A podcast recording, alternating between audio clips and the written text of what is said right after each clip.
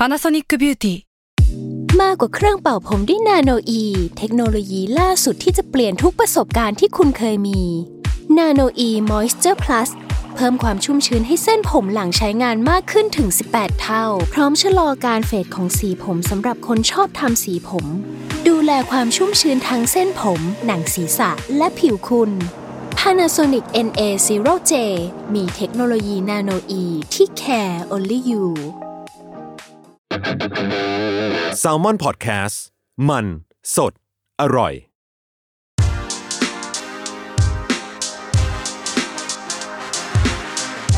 c i n e f y Podcast ทุกประเด็นภาพยนตร์กับคนรักหนัง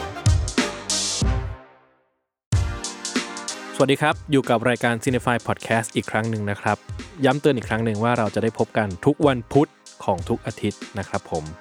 ก็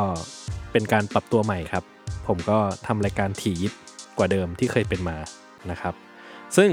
วันนี้เนี่ยก็อยู่กับแขกรับเชิญท่านหนึ่งครับ ที่ผมเชื่อว่าผู้ฟังหลาย ๆ ท่านเนี่ยก็น่าจะสนใจใคร่รู้เนาะว่าทิศทางของแพลตฟอร์มเจ้านี้ จะเป็นอย่างไรต่อไปนะครับผมซึ่งเอ่อโดยปกตินะครับ ผมก็จะไม่ได้เอ่ยชื่อสตรีมมิ่งเนาะแต่วันนี้เราต้องเอ่ยชื่อแหละ ว่าเป็นสตรีมมิ่ง Netflix นะครับ วันนี้อยู่กับแขกรับเชิญท่านหนึ่งครับ พี่สินครับยงยุทธทองกองทุนนะครับ รบกวนแนะนำตัวเองหน่อยครับผม สวัสดีครับ ผมสินครับยงยุทธทองกองทุนครับ ครับ ผมพี่สินเป็นใครครับอ่าเป็นพนักงานบริษัท Netflix ประเทศไทยครับ ผมดูแลด้าน content ครับ ครับผม หมายความว่า content original content ทั้งหมดในประเทศไทย ก็จะอยู่ในการดูแลของพี่สินเรียกว่าคอนเทนต์ที่เป็นภาษาไทยอือฮึด้วยดีกว่า คือไม่ใช่เฉพาะ original content ที่ที่ Netflix ร่วมมือกับทางทางผู้สร้างไทยครับ แต่อะไรที่ผู้สร้างไทยสร้างไว้อยู่แล้วแล้ว Netflix สนใจแล้วอืมเอ่อเราเรียกว่าก็เอ่อซื้อ licensing ฮะซื้อสิทธิ์กันมาเพื่อมาฉายบนแพลตฟอร์ม Netflix ก็จะอยู่ในทีมอืมที่ดูแลคอนเทนต์ไทยนี้ด้วยครับอ่าก็เท่ากับว่ามันจะมีสองสายเนาะก็คือสายหนึ่งคือเราเป็นเหมือนกับผลิตกับใช่กับกับพาร์ทเนอร์ครับอีกสายหนึ่งก็คือเราซื้อหนังเข้ามาเพื่ออยู่ในแพลตฟอร์มของเรา ใช่ไหมครับใช่ครับโอเซึ่งก็คือดูแล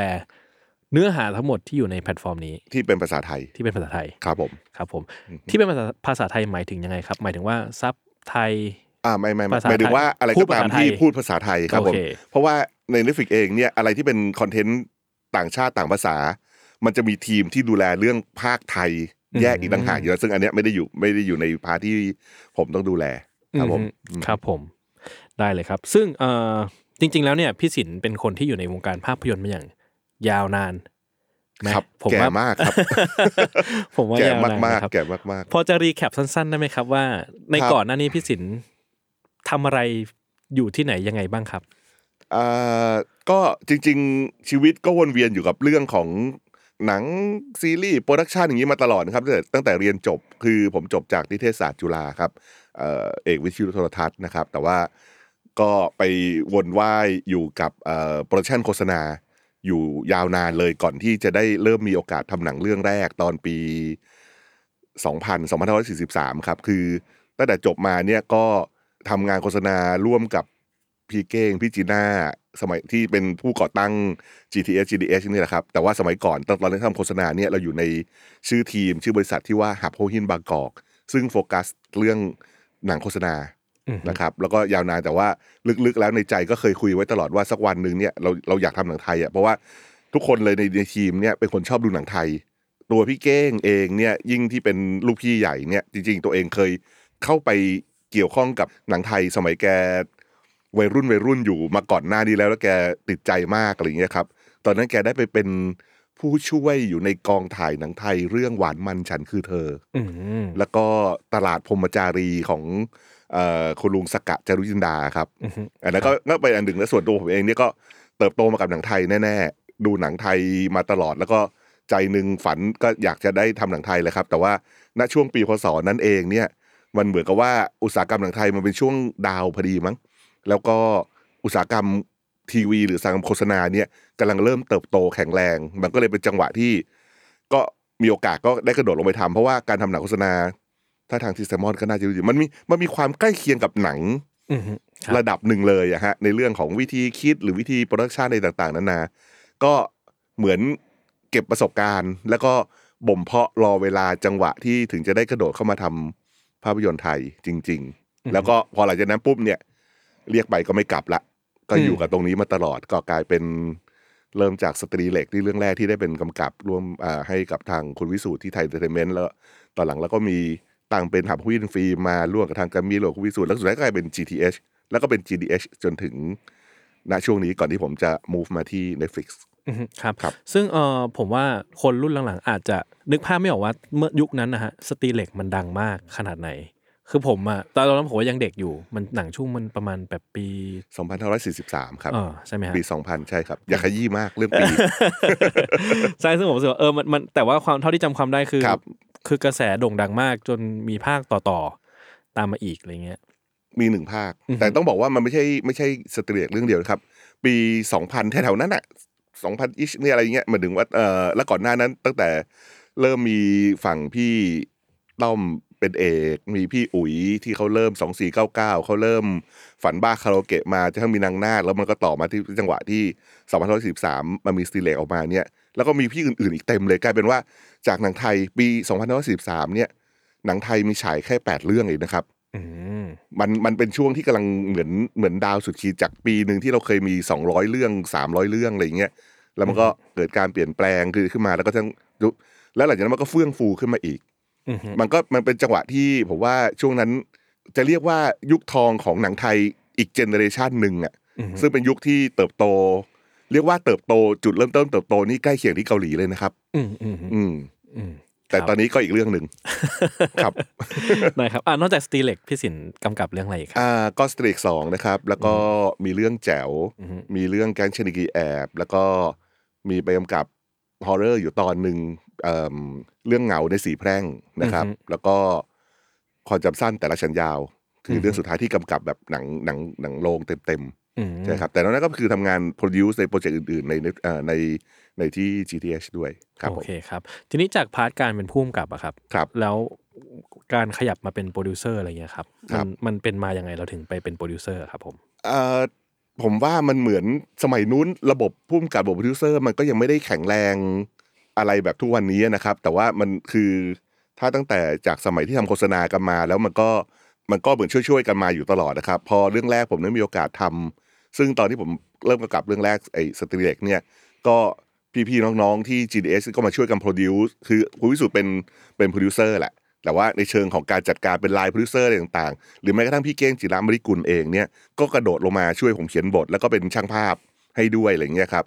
พอจากเรื่องแรกปุ๊บเนี่ยมันเหมือนเราก็ได้เรียนรู้ฟังก์ชันมันจริง ๆต่างๆ นานาหมดแล้วเนี่ยแล้วมันก็เหมือนเป็นจังหวะที่ที่พี่แก้งเองก็มีไอเดียของตัวเองอยู่ที่อยากทำอยู่ มันก็เลยเป็นเหมือนว่างั้นสลับโรกันเป็นพี่แก้งกำกับ เดี๋ยวผมไปช่วยอืมโปรดิวให้เกิดขึ้น และหลังจากนั้นปุ๊บเนี่ย มันก็จะเป็นมาตลอดครับ แล้วพอจากจังหวะที่พอเรื่องที่สองเป็นทำเรื่องในในเหมือนในกลุ่มพวกเราเนี่ยนะครับทำเรื่องสิบห้าค่ำเดือนสิบเอ็ดแล้วมันก็จะมีจังหวะต่อเนื่องที่เริ่มมีโปรเจกต์แบบแฟนฉันเข้ามา เราก็ช่วยกัน produce ละก็เหมือนว่าก็ช่วยกัน produce ให้กับกลุ่มน้องๆด้วยอะไรอย่างเงี้ยครับเพราะฉะนั้นบทบาทนี้มันเลยตีคู่กันมาตลอดอืม ครับเพราะว่าเราก็จะเริ่มเริ่มเริ่มโฟกัสในการที่เอ่อทีมที่เป็นทางหับโห้หิ้นเองก็มารวมตัวกับทาง GM g r a m m y และก็มารวมตัวกับคุณวิสูตรก็เลยกลายเป็นทีมที่ต้องตั้งตั้งโปรเจกต์และดูแล การการทำพัฒนาและทำให้เกิดโปรเจกต์ขึ้นมาหมดก็เลยทำหน้าที่โปรดิวเซอร์ไปด้วยอืมครับผมซึ่งอืมตอนนั้นอ่าการเป็นโปรดิวเซอร์คือมันกลายเป็นระบบสตูดิโอแล้วนะฮะพี่สินใช่ไหมใช่ครับคือคือคือกลายเป็นว่าพอพอถึงขั้น พอถึงขั้นกลายเป็น GTH ปุ๊บเนี่ยจากบริษัทที่เป็น Production House ที่ต้องเคยขอทุนจาก GMM Picture หรือว่าขอทุนจาก Tai Entertainment เราก็มารวมตัวแล้วก็สลายblend กันผสมร่างกันจนกลายเป็น GTH มันก็กลายเป็นสตูดิโออือฮึที่ทั้งเอ่อ funding project ดูแลโปรดักชันทำหน้าที่ distribute และโปรโมทเองอยู่ในตัวหมดเลยอือฮึครับครับผม ตอนนั้นเป็นโปรดิวเซอร์ในระบบสตูดิโอครับ ครับ ต้องครัดูบแลอะไรบ้างครับผมเอ่อ ก็ต้องดูหมดแล้วครับตั้งแต่ต้นต้นต้นทางยันยันปล่อยออกไปเลยหรือแม้กระทั่งหลังจากออกจากโรงแล้วผมด้วยความที่โชคดีตอนที่ทำหนังเรื่องแรกตอนสตรีเหล็กนี่เองเนี่ยหนังมาได้เดินทางไปต่างประเทศเยอะด้วย มันก็เลยทำให้เรามี background อยู่บ้างก็เลยต้องร่วม ก็ยังต้องดูแลหนังจนกระทั่งแบบว่าออกจากโรงประเทศไทยแล้ว เวลาไปหนังในเมืองนอกของของทีมเราเนี่ยก็ยังต้องดูแลต่อไปด้วยเพราะฉะนั้นก็ตั้งแต่ต้นน้ำถึงปลายทางจนจนถึงปลายน้ำเลยครับ เพียงแต่ว่ามันใช้ สิ่งที่เป็น funding ใหญ่ๆไอ้สิ่งที่เป็นสำสิ่งสำคัญใหญ่ๆหนึ่งของของโปรดิวเซอร์มันก็คือต้องหา funding อืมฮึก็กลายเป็นว่าพอเรา turn เป็นพอ turn เป็นสตูดิโอเองเนี่ยมันก็จะมีแหล่งเงินทุนที่เรารวบรวมมาได้อยู่ในตัวเราเอง แล้วก็ต้องบริหารจัดการจาก budget ตรงนั้น ด้วยอาจจะไม่ยุ่งยากนักในการที่จะ get แต่ว่าในขณะเดียวกันเราก็ต้อง make sure ว่า project นั้นน่ะ มันจะมีคนดูนะ เพราะว่า ไอ้เงินที่ลงทุนพวกนั้นน่ะมันเป็นเงินของพวกเราเองเองที่กองกันมาอยู่รวมอยู่ในสามสี่ partnerอืมฮึที่ร่วมกันก่อตั้งขึ้นมาอย่างเงี้ยครับอืมฮึเราอาจจะไม่ใช่เป็นลักษณะที่ต้องไปหา funding จากกองทุนอื่น ๆ หรือ หรือต้องไปไปอยากที่อื่นอะไรเงี้ยครับ มันไม่เหมือนช่วงแรก ๆ ครับอืมฮึอืมครับผมมันก็มีเรื่องต้อง concern ในแง่ธุรกิจ เยอะครับทำหนังเป็นงานศิลปะที่ใช้เงินมากครับ อันนี้เรื่องจริงครับ เรื่องจริงสุดๆเลยครับผม ใช่ครับใช่ครัโอเคเอ่อในตอนนั้นครับที่ในช่วงตลาดตอนนั้นครับ ที่พี่สินเป็นทั้งผู้กำกับและโปรดิวเซอร์นะฮะครับคิดว่าตอนนั้นตลาดหนังไทยแล้วก็ feedback ที่คนดูมีกับอุตสาหกรรมหนังไทยมันเป็นยังไงบ้างครับ ผมว่ามันน่าตื่นเต้นดีเลยนะครับ คือคือ ก็ยังยังขอบคุณพี่ๆที่เขาเริ่มต้นมาก่อนหน้าเราอยู่อยู่เหมือนเดี๋ยวเดิมนะครับวันนี้ตอนนี้ก็เห็นหน้าพี่ต้อมเป็นเอกพี่อุ๋ยพี่วิศิษฏ์หรือใครต่างๆนี่ก็บอกว่าโอ้พี่พวกพี่กรุยทางมาให้รุ่นผมแบบดีมากเลยอะไรเงี้ยแล้วก็ทำให้เกิดกระแสเรียกว่าสมัยนู้นตอนปี 2000 ช่วงปีเนี่ยแล้วสุดท้ายในปี 2000 เองเนี่ยฮะมีบางระจันนะมีบางระจันด้วยมีฟ้าทลายโจร มีหนังที่น่าจดจำเต็มไปหมดนะครับมีหนังของอาบัณฑิตที่เป็นที่ชื่อเรื่องว่าสตางค์มีหนัง Bangkok Dangerous ของออกไซด์แปงมันเกิดสตูดิโอใหม่ๆขึ้นมาหลายที่ Film Bangkok ก็เป็นสตูอีกอีกสตูดิโอหนึ่งที่ทำทำหนังที่มีคุณภาพออกมาเยอะมากเลยเนี่ยผมว่าสี่ห้าปีนั้นแหละตั้งแต่ปีหนึ่งเก้าเก้าเจ็ดเก้าแปดเก้าเก้าสองพันมาจนเนี้ยสี่ปีเนี้ยหนังไทยกระแสบูมมากอืมแล้วมันยิ่งมาคือสตรีเหล็กเองเนี่ยคือ ตอนฝันบ้าฯ ตอน 2499 ตอนนางนาคเองมัน success ในประเทศไทย แล้วมันก็เริ่มไป success ในเชิงของ film festival ต่าง ๆ นานา แต่พอมาถึงตรงสตรีเหล็กปุ๊บเนี่ย มันดันไปได้ว่าสักเซสในเชิงบ็อกออฟฟิศในหลาย ๆ ประเทศด้วยอืมด้วยความที่ผมว่าเนื้อหามันอาจจะเอ่อ universal นิดนึงคือ เพราะว่ามันเล่าเรื่องสมัยนู้นด้วยนะฮะ LGBTQ ซึ่งช่องนี้จากประเทศอืม โซนนี้อาจจะยังมีไม่เยอะมาก และแถมเรื่องสตีเด็กเองเนี่ยมันก็เป็นเรื่องที่ based on true story อีก ซึ่งมันก็เลยกลายเป็นว่าทำให้มัน amazing เข้าไปใหญ่อะไรอย่างเงี้ยฮะตัวนี้เองก็เป็นตัวทำให้confirm ได้อย่างหนึ่งว่าหนังไทยก็มีโอกาส success ใน box office ต่างประเทศอืมแล้วมันก็มาถูกตอกย้ำจากบางระจันซึ่งเป็นหนัง action epic ใหญ่ ๆ แต่ที่มาขีดเส้นใต้จริง ๆอะผมว่าองค์บากเป็นคนที่มาช่วยทำให้ ยิ่งทำให้อุตสาหกรรมหนังไทยในตลาดโลกเนี่ยแข็งแรงมากขึ้นอืมนะครับมันก็เลยจะเป็นช่วงที่หนังไทยเฟื่องฟูและผู้สร้างในประเทศไทยมีความมั่นใจในการที่จะลงทุนการผลิต มีการเกิดหนัง co-production มากมาย ซึ่งแบบว่าไม่น่าเชื่อหนังมีทั้งฝั่ง US เอง มีฝั่งญี่ปุ่น มีฝั่งฮ่องกงอะไรมาร่วมทุนมันมีหนังที่เป็นแบบ Pan-Asia เกิดขึ้นเต็มไปหมดเลยครับ เพื่อเพื่อหวังว่าที่เป็นพลังที่รู้สึกว่ามีความเชื่อมั่นต่อ พลังของหนังในเขตเอเชียเนี่ยที่สามารถจะกระจายไปสู่สู่ตลาดโลกได้อะไรอย่างเงี้ยครับอืมแต่ว่าสุดท้ายแล้วเนี่ยมันก็จะเป็นอาจจะเป็นเพราะเรื่องเรื่องเราโตเร็วแล้วแบบหลาย ๆ ส่วนนี่มันคือทำหนังเนี่ย แต่ละเรื่องมันเหมือนมันไม่ใช่โปรดักต์สำเร็จรูปอะนะฮะแต่ละเรื่องมันก็จะมี กรรม มีเรื่องเวลาของมัน มีเรื่องมีปัจจัจัยงมากหวะมาย ของมันอะไรที่มันก็ไม่ได้การันตีถึงแม้ว่า จะทำหนังช่องเดียวหรือที่จะมีเคยเคยคำชั่วว่าทำหนังพระได้ตังค์ทำหนังอะไรได้ตังค์เนี่ยอ่าแต่ว่าในความเป็นจริงมันก็ไม่ใช่อย่างนั้นหรอก อืม หนังบางเรื่องสามารถเดินทางได้อีกบางเรื่อง แต่บางเรื่องเนี่ยพูดเรื่องเดียวกันเลยอะแต่ด้วยรสมือที่ต่างกัน หรือแค่เปลี่ยนไปแล้วอีกหนึ่งปีโลกเปลี่ยน concept ก็ต่างกันอะไรอย่างเงี้ยครับเพราะว่าทำหนังมันใช้เวลานาน อืมมันมีอย่างน้อยก็เป็นปีปีครึ่งใช่ไหมครับ บางทีเราคิดณวันนี้ที่มันกำลังน่าสนใจรู้สึกน่าสนใจมากอะไรเงี้ยกว่าจะเสร็จปุ๊บอ้าวกระแสมันเปลี่ยนอะไรเงี้ยครับอืมมันก็เป็นจุดหนึ่งที่ที่พอหลังจากพวกสี่ห้าปีเนี่ยมันก็จะเริ่มคลายตัวละอืมเวฟของคนที่สนใจในเรื่องของโลกภาพยนตร์เนี่ยก็อาจจะเบนเข็มไปทางอื่น ไปทางมันเหมือนกับว่าก่อนหน้าเราเราก็มีอิหร่านมีอะไรอย่างเงี้ยต่อมาก็เป็นไทยไทยปุ๊บแล้วตอนหลังเกาหลีเขาก็บูมขึ้นมาอีกเขาก็บูมแล้วก็ติดลมยาว ฝั่งละตินอเมริกาก็มีเวฟของตัวเองมาอืมมันก็เลยทำให้ กระแสหนังไทยจังหวะนั้นเองไม่ได้ลดน้อยลง แต่ว่าความบูมในระดับที่ออกไปต่างประเทศทุกครั้งเหมือนช่วงปี 2000 ต้นๆเนี่ย มันก็ค่อยๆซาลงไปอืมแต่ในในในในตลาดบ้านเราเองเนี่ยก็ยังก็ยังอยู่มาแบบว่าค่อนข้าง healthy พอสมควรเลยครับ มันยังเกิดการทำทำหนังปีละสามสี่สิบเรื่องห้าสิบเรื่องอยู่อะไรเงี้ยอืมจนกระทั่งมาถึงช่วงท้ายๆ โดยเฉพาะยิ่งก่อนช่วงโควิด มันเหมือนช่วงที่เทคโนโลยีเปลี่ยน อินเทอร์เน็ตเข้ามา YouTube เข้ามาอะไรต่างๆนะมันก็เริ่มมีการเปลี่ยนแปลง gen ที่เปลี่ยนไปอืมครับผม จริง ๆ ปัจจัยที่พี่สินพูดผมว่าน่าสนใจมากเลยครับ คือหมายว่าคือหนังเองมันก็ มันก็เป็นปัจจัยหนึ่งที่ต้องยืนหยัดอยู่บนโลกใบนี้ ท่ามกลางความเปลี่ยนแปลงหลาย ๆ อย่างเนาะครับ มัก็แบบเทคโนโลยีเปลี่ยน คนดูเปลี่ยน เจเนเรชันของผู้บริโภคเปลี่ยน เปลี่ยน อะไรมันก็ปัจจัยทั้งหมดมันก็เปลี่ยนหมดแล้ว หรือแม้กระทั่งคนทำเองเมื่อก่อนอาจจะทำหนังแบบนี้ได้ดี ข้ามทำหนัยุคสมัยทำหมานังวัยรุ่น เคยเป็นผู้กำกับที่สักเซสไปในหนังวัยรุ่นใช่ข้ามมาห้าปีเอ๊ยยังวัยรุ่นอยู่หรือเปล่านะใช่ใช่อะไรเงี้ยครับพอสนใจวัยรุ่นก็เปลี่ยนใช่ซึ่งผมมันก็เห็นได้ชัดว่ามันก็เคยมีบางคนที่รู้สึกว่าโอ้ยคนเนี้ยทำหนัง แบบเนี้ยได้ตังค์บางเรื่องเคยได้ร้อยล้านเลยทำแบบเดิมผ่านมาอีกห้าปีอะไม่มีมันไม่มีคนดูแล้วใช่รับคือบอกว่าใช่มันรับมันมันมีปัจจัยที่มันเปลี่ยนผันเยอะมาก แล้วก็ผมว่ามันเป็นเกมที่ดูเดือดหมายว่าคือมันเป็นสื่อที่ใช้เม็ดเงินสูง แล้วก็เราอยู่กับความคาดหวังของคนที่เราไม่รู้ว่า แต่ละคนคาดหวังอะไรบ้างใช่ใช่เหมือนกับต้องเดาใช่ครับสุ่มว่าเอ้ยเราทำหนังแบบเนี้ยได้ได้คนดูไหมโอ๊ยไม่ต้องไปมองไปไกลครับ อย่างตัวผมเองอะตอนแรกตอนที่ success หรือว่า select success ก็แล้วกัน แล้วก็แล้วก็ตัวเองก็ก็ไปสะดวกการ produce ต่างๆ นานา แล้วก็พอวันหนึ่งปุ๊บพอจะคิดกลับมาทำ select ภาคสอง เปลี่ยนหมดเลยครับหมายถึงตัวเราเองก็เปลี่ยนตัวเราเองก็เปลี่ยนเราไม่ได้มอง เราไม่ได้มองเรื่องราวนี้เป็นแบบตลกโปกฮาแบบครั้งแรกแล้วอะไรอย่างเงี้ยอืมเราก็เลือกที่จะโฟกัสในเชิงดรามงดราม่าไป แต่กลายเป็นว่า พอปล่อยออกมาปุ๊บเออคนคนดูบางคนก็เป็นสิทธิ์ของเขานะที่เขาเคยชอบอะไรในอย่างเรื่องก่อนหน้าเนี้แล้วพอเรื่องใหม่เราเสิร์ฟของที่แตกต่างไปจากเดิมอะอืมเขาอาจจะแบบฉันไม่ได้ชอบแบบเนี้ยสิ่งที่มึงอืมอินอะฉันไม่ได้อินด้วยอะไรอย่างเงี้ยอืมมันก็จะมีอะไรอย่างนี้เหมือนกันเพราะฉะนั้นก็เลยถือว่าในความไม่เข้าเป้าอันนั้น ก็เกิดบทเรียนที่ดีมากเลยครับว่าคนเปลี่ยนจริง ๆ เวลาเปลี่ยนคนเปลี่ยน อืมเหมือนเป็นสัจธรรมความเปลี่ยนเราเองก็รักเหมือนกันนะครับ การการเปลี่ยนแปลงเป็นนิรันดร์ครับ อันนี้เป็นสัจธรรมประจำใจผมเลยเออครับใช่ผมครับอืมอืม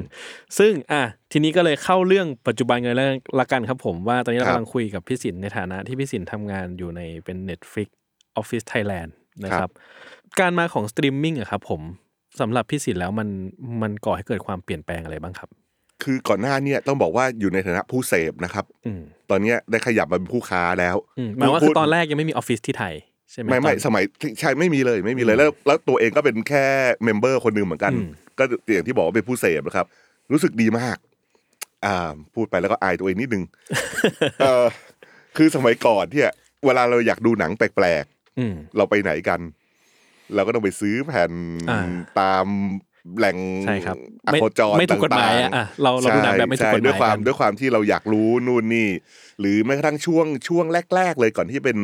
สตรีมมิ่งหรือที่อินเทอร์เน็ตแข็งแรงมาก ๆ แล้วมี YouTube มีอะไรพวกนี้หรือ Facebook Live อะไรอย่างเงี้ยมันก็จะมันก็มีคำว่า BitTorrent อืมมันมีพวกบิตบิตเข้ามาต้องมาคอยประกอบร่างอะไรอย่างเงี้ยแต่ว่า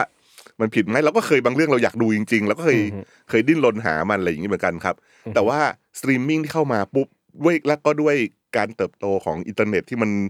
เสถียรขึ้นรวดเร็วขึ้นอะไรต่างๆนานาเนี่ยมันทำให้ประสบการณ์การการดูในฐานะคนดูเนี่ย มันสะดวกสบายมากอืมแล้วการที่ Netflix ตั้งแต่เปิดตัวมาตอนแรกเนี่ยเขาเน้นเรื่องของความหลากหลายของเนื้อหา มันชัดเจนมากเขามีหนังสเปนที่บางทีเราหาดูยากๆ หรือช่วงต้นๆมันก็มีเอ่อหนังจากอเมริกาใต้อะไรอย่างเงี้ยครับ ตอนนั้นอะผมว่า มันมันมันตอบโจทย์สำหรับคนที่ที่ชอบดูความหลากหลาย อันนั้นคือข้อที่หนึ่งแล้วบวกกับว่าในช่วงแรก ๆ พอมันยังไม่มีอ่าเขาเรียกการผู้ให้บริการหลาย ๆ เจ้า อะและนิฟิเป็นเจ้าแรก ๆ ที่ต่อมาจาก สมมุติว่าเราชอบดูซีรีส์เคยดูซีรีส์เราก็ต้องรอซื้อแผ่นเก็บตอนที่แมงป่องเอาเข้ามาหรือไอซีเอาเข้ามาหรือต่างๆนานาหรือก็รอดูในเอ่อบริการเคเบิลอย่างอย่างอย่าง ทรูสมัยนู้นเลย UBC อะไรอย่างเงี้ย UBC เพราะเด็กรุ่นใหม่ไม่รู้แล้วครับว่า UBC คืออะไรทรูวิชั่นด้วยวันนี้เป็นทรูวิชั่นใช่ครับเราต้องรอดูทีละตอนทีละตอนแต่ว่าพอมาเกิดการบริการสตรีมมิ่งเนี่ยครับมันเหมือนมันรวมมาให้เราเลยอะมันรวมมาอยู่ในที่เดียวอย่างเงี้ยครับมันก็ค่อนข้างสะดวกสบายมาก ๆ แล้วก็ตอบโจทย์สำหรับคนที่ชอบดูเอ่อคอนเทนต์ต่างชาตินะครับ แล้วแล้วมันก็เปิดโลกด้วยแหละ มันก็ทำให้ทำในฐานะคนทำงานด้านนี้เนาะ มันก็เหมือนหา reference ง่ายขึ้น มันเปิดโลกทัศน์เหมือนกันอะไรอย่างเงี้ยครับ มันก็สนุกดีหรือว่าบางอย่างแม้กระทั่งยกตัวอย่างง่ายๆ อย่างเราเรียกว่าคอนเทนต์ evergreen คืออยู่ได้ตลอดอืมไม่ไม่ไม่มีวันเชยไม่มีวันหมดอายุอย่าง Friends อะไรอย่างเงี้ยครับอือฮึซีรีส์ Friends ซิทคอม Friends เนี่ยมันก็ยังเป็นอะไรที่ว่างๆก็เปิดดูได้ เปิดเป็นเพื่อนกันอืมจำเพลิมุนกๆได้ทุกมุกแล้วอะไรอย่างเงี้ยอืมมันก็มันเป็นเรื่องของความสะดวกสบายที่เข้าถึงและ control ได้ แล้วก็ ตั้งแต่แรกมาแล้วเนี่ย Netflix เองก็พยายามพัฒนาในการให้บริการในแง่ของ UI UX UI ที่ลื่นไหล ความเสถียรความคมชัดที่มันคอยพัฒนาขึ้นเรื่อยๆ เพราะนั่นมันเป็นมันเป็น service สำหรับคนที่ชอบการเสพหนังและซีรีส์ที่ที่สะดวกสบายคล่องตัวมากเลยครับอือฮึอืมคือผมในเรื่อง UX UI ผมคิดว่าเป็นจุดเด่นที่ผมว่าเราต้องยอมรับจริง ๆ ว่าเวลาเราใช้สตรีมมิ่งหลาย ๆ เจ้าฮะเราจะพบว่ามันไม่ราบลื่นเท่าไหร่นัก แล้วก็ ยังไงเรื่องนี้ผมว่า Netflix ก็ทำให้ประสบการณ์ของคนดู ใช่ครัผู้ user ที่มาใช้งานอะ ก็คือยอดเยี่ยมแล้วก็สะดวกสบาย จริง จนถึงณนาทีนี้ฝ่ายที่พัฒนา UX UI ก็ยังไม่ได้หยุดครับ ๆ อืม ยังพัฒนาไปเรื่อยๆ ก็จะต้องคอยดูดีๆครับ วันดีคือดีมันจะมีแถบอะไรเพิ่มเติมขึ้นมา หรือไม่กระทั่งการการเซกเมนต์ต่างๆ นานา หรือการพัฒนาตอนนี้มี โอ้โห ไปหมดอะแอดมงแอดโมสอะไรก็มีหมดอืม ครับผม ครับผม ทีนี้ครับในตอนแรกๆเนี่ยเหมือนถ้าที่ผมจำความได้นะว่า สมัยนู้นเลยเนี่ย มันก็ยังไม่มีคือมันไม่ได้เปิดเมมเบอร์ในไทยด้วย คือถ้าเกิดคนจะดูได้คือต้องแบบเหมือนก็ต้องสอ่ามัครของ VPN ต่างอ่าคล้ายๆใช่กันของต่างประเทศเนาะใช่ใช่ใช่แล้วก็จนแบบอะเปิดของเริ่มแบบเปิดรับสมาชิกของไทยแล้วแต่ยังไม่มีออฟฟิศไทย 2016 เอออมประมาณนั้นนะครัครับบทีนี้เนี่ยมันก็มีเวลาใช้เวลาอยู่ประมาณนึงเลย จนแบบจนออฟฟิศไทยก่อตั้งขึ้น ครับ อะไรที่ทำให้แบบ ออฟฟิศไทยถึงเกิดขึ้นได้ครับผมอืมเป็นคำถามเดียวกันครับ ตอนแรกที่เริ่มเริ่มคุยกับทางทาง Netflix เอ่อ APAC ที่เขาเขามาชวนชวนๆกันเงี้ยครับ ซึ่งตอนนั้นเนี่ยในเอาในฐานะผู้ใช้ก่อนตอนนั้นเราก็พบว่า เฮ้ย Netflix เริ่มมีคอนเทนต์เราเราเราเราได้ดู Kingdom อืม Kingdom จากเกาหลี เราได้เห็นงานเกาหลีเยอะขึ้นอะไรอย่างเงี้ยครับ แล้วก็ในขณะเดียวกันอินเดียก็เยอะขึ้น ก็คือในความในในตามไทม์ไลน์จริงๆอะ คือออฟฟิศของทางนู้นเริ่มเปิดแล้ว แล้วเขาเริ่มพัฒนา ซึ่งอย่างที่เล่าให้ฟัง Netflix มีทั้งสองส่วนคือผลิตเป็น original content เอง ส่วนและเอออีกส่วนหนึ่งคือ licensing ที่คือซื้อสิทธิ์เข้ามาฉายด้วย แล้วอันไหนที่เขาซื้อสิทธิ์ระดับ global ได้เขาก็ซื้อ เพราะถ้าเกิดมันประเมินแล้วว่ามันมีผู้ชมที่ที่อยากดูในแต่ประเทศอะไรอย่างเงี้ยครับเขาก็จะซื้อสิทธิ์ในในสเกลนั้นมาเออเราเริ่มเห็นแล้วว่าในบริการของ Netflix เองเนี่ย มันมีคอนเทนต์ที่ยิ่งหลากหลายกว่ายุคแรกเราอีก แล้วมันเป็นแบบว่าเฮ้ยมันปะโลโก้ Netflix เว้ยนี่ Netflix สร้างเองนู่นนี่อะไรต่างๆ ข้อมูลที่เราได้มาอะไรอย่างเงี้ยครับมันเป็นกระบวนการเรียนรู้ที่เกิดขึ้นอย่างพัฒนามาเรื่อยๆตั้งแต่ตั้งแต่ Netflix เปิดตัวมาแล้วครับว่า ว่าเขาเริ่มพออินเทอร์เน็ตมันกระจายไปทั่วครับ มันก็เริ่มเห็นจำนวนคนที่ Subscribe ขึ้น ว่ามันก็มาจากทุกที่ ในแต่ละที่เวลาที่มี local content ที่ license เข้าไป เอ้ยคนมันก็ดู พอมีออริจิน l คอนเทนต์ในประเทศนั้นๆ คนก็ดู และรวมถึงว่าบางคอนเทนต์ที่มาจากประเทศนี้ เฮ้ยทำไมลาตินอเมริกาก็ดูวะอืมมันเป็นเหมือนการค้นพบหนึ่งของของการให้บริการของ Netflix เองแหละครับว่าคอนเทนต์เนี่ยมามาจากที่ไหนก็ได้อืมแต่มันสามารถถูกชมและชื่นชมได้จากทุกที่อืมอันเนี้ยในใน Netflix เองเราจะมีคำพูดที่ว่า content can come from anywhere but can be loved everywhere อืมมันก็เลยเป็นอันหนึ่งที่ทำให้อ่า เขาเรียกทิศทางนี้ของ Netflix ชัดเจนขึ้นเรื่อยๆดังนั้นพอพอเขาตอน 2016เขาเริ่มมาเปิดให้บริการในประเทศไทยฮะแรกๆมันก็จะมีแต่คอนเทนต์อื่น ๆ ทั่วไปจนกระทั่งมามีจุดหนึ่งที่เขาเริ่มพัฒนาว่าเขาสามารถคอชัดเจนละเริ่ม license คอนเทนต์ไทยเข้าไป ตรงนั้นก็จะเห็นเลยเห็นว่า demand ของคนดูใน Netflix เองนะครับ มันก็เติบโตขึ้นในการดู local content มันก็เลยเป็นที่มาของการงั้นเราเริ่มทดลองซึ่งตอนนั้นยังไม่ได้เข้าหมายถึงว่าเป็นการเริ่มทดลองมี original content ของ Netflix ที่เป็นภาษาไทยไหม มันก็เป็นที่มาของการเกิดเคว้งเอ่อ The Stranded นะครับ แล้วก็ในช่วงก่อนที่ผมไปรูปมันก็จะมีเอ่อเรื่องประกอบ breaking มหานครคนหลวงที่พี่ขมทำที่พี่วีเล่นเนี่ยก็อีกเรื่องหนึ่งก็เป็นสองเรื่องที่อยู่ในที่เขาได้ทดลองเริ่มทำ original content แล้วแต่ว่าเป็นทีมที่มาจากทางฝั่งเอิ่ม US อืมกับทางเกาหลีลีดในช่วงต้นอืมซึ่งซึ่งตอนมันก็นั้นก็ไม่ได้ผลใช่ออฟฟิศไทย ยังไม่ใช่เลยครับ ยังไม่ใช่ยังไม่มียังไม่มี ก็เป็นการทำงานแบบข้าม ข้ามทำทำโซนกันอะไรอย่างเงี้ยครับอืมครับผมจนกระทั่งแบบว่ามันก็เริ่มมันเริ่มเหมือนยืนยันได้ว่า คนดูคนอ่า member ของเราในประเทศไทยอะมีความสนใจในการดู local content ค่อนข้างสูง มันก็เลยเป็นเป็นที่มาของการงั้นเรามาทำเปิดออฟฟิศในประเทศไทยเถอะเพื่อเราจะได้โฟกัสในการทำคอนเทนต์ไทยเพื่อป้อนให้กับคนดูในประเทศไทยโดยเฉพาะครับผมอือฮึครับ ซึ่งเอ่อตามความเข้าใจผมก็คือว่าไม่ใช่ทุกประเทศที่จะมี local office แบบนี้ อ่าไม่ครับไม่ครับ คือเรามีให้บริการในร้อยเก้าสิบกว่าประเทศนะครับ แต่ว่ามีออฟฟิศที่อย่างในเอเชียไปในใน APAC เอเชียแปซิฟิกเองเนี่ยซึ่งหมายถึงว่าในโซนบ้านเราเนี่ยก็มีที่อินเดียมีเกาหลี มีที่ญี่ปุ่นอ่ามีที่ประเทศไทย มีอินโดนีเซีย มีฟิลิปปินส์แล้วก็เรามีออฟฟิศเล็ก ๆ ที่ดูแลเรื่องเรื่อง Chinese language อยู่ที่ฝั่งไต้หวันอือฮึ ครับครับผมผมอือฮึซึ่งเอ่อจากรายชื่อที่พี่สิทธิ์ไล่มาเนาะครับเอ่ออินเดีย อินเดียผมไม่ประหลาดใจว่าทำไมถึงต้องมีของตัวเองครับ แล้วก็เกาหลีญี่ปุ่น อันนี้ก็ไม่ประหลาดใจ เพราะว่าครับอือฮึแข็งแรงมากเอ่อฟิลิปปินส์อินโดก็ครับรู้สึกเป็น rising star ของช่วงนี้ ก็ Southeast Asia เนี่ยคือเริ่มพร้อมๆกันอืมเริ่มใกล้ๆกันอือฮึใช่ครับ ส่วนของไทยเนี่ยครับคือผมอ่าในฐานะที่แบบว่าอยากรู้แล้วกันครับว่าเขาเห็นอะไรใน potential อะไรแล้วกันครับ ที่ครับคิดว่าเราสามารถเกิดเกิดออฟฟิศที่ไทยได้อ่า น่าจะหลาย ๆ ส่วนนะครับผมว่าส่วนหนึ่งก็น่าจะเริ่มต้นจากคนดูข้อที่หนึ่งนะครับว่า คนดูมีความอยากดูคอนเทนต์ไทย อันนั้นข้อที่หนึ่งอืมส่วนข้อที่สองเนี่ยผมว่าในหลาย ๆ ส่วนเนี่ยในฐานะที่ตัวเองก็ทำมาตรงนี้ตลอดเราจะรู้ว่าเอ่อคอนเทนต์ไทยถ้าเกิดเรื่องเรื่องมัน universal หรือเรื่องมันมันในเนี่ยมันจะเดินทาง อันนี้ก็จากประสบการณ์ส่วนตัวเหมือนกันเพราะว่าหลาย ๆ ส่วนเขาก็จะเห็นคุณภาพ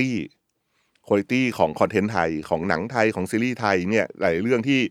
มันสากลมากๆ มันแต่ว่าถึงแม้มันจะเป็นเรื่องไทยนะ authentic ไทยเนี่ยแต่ว่ามันด้วยภาษาหนังที่มันเป็นสากลหรือ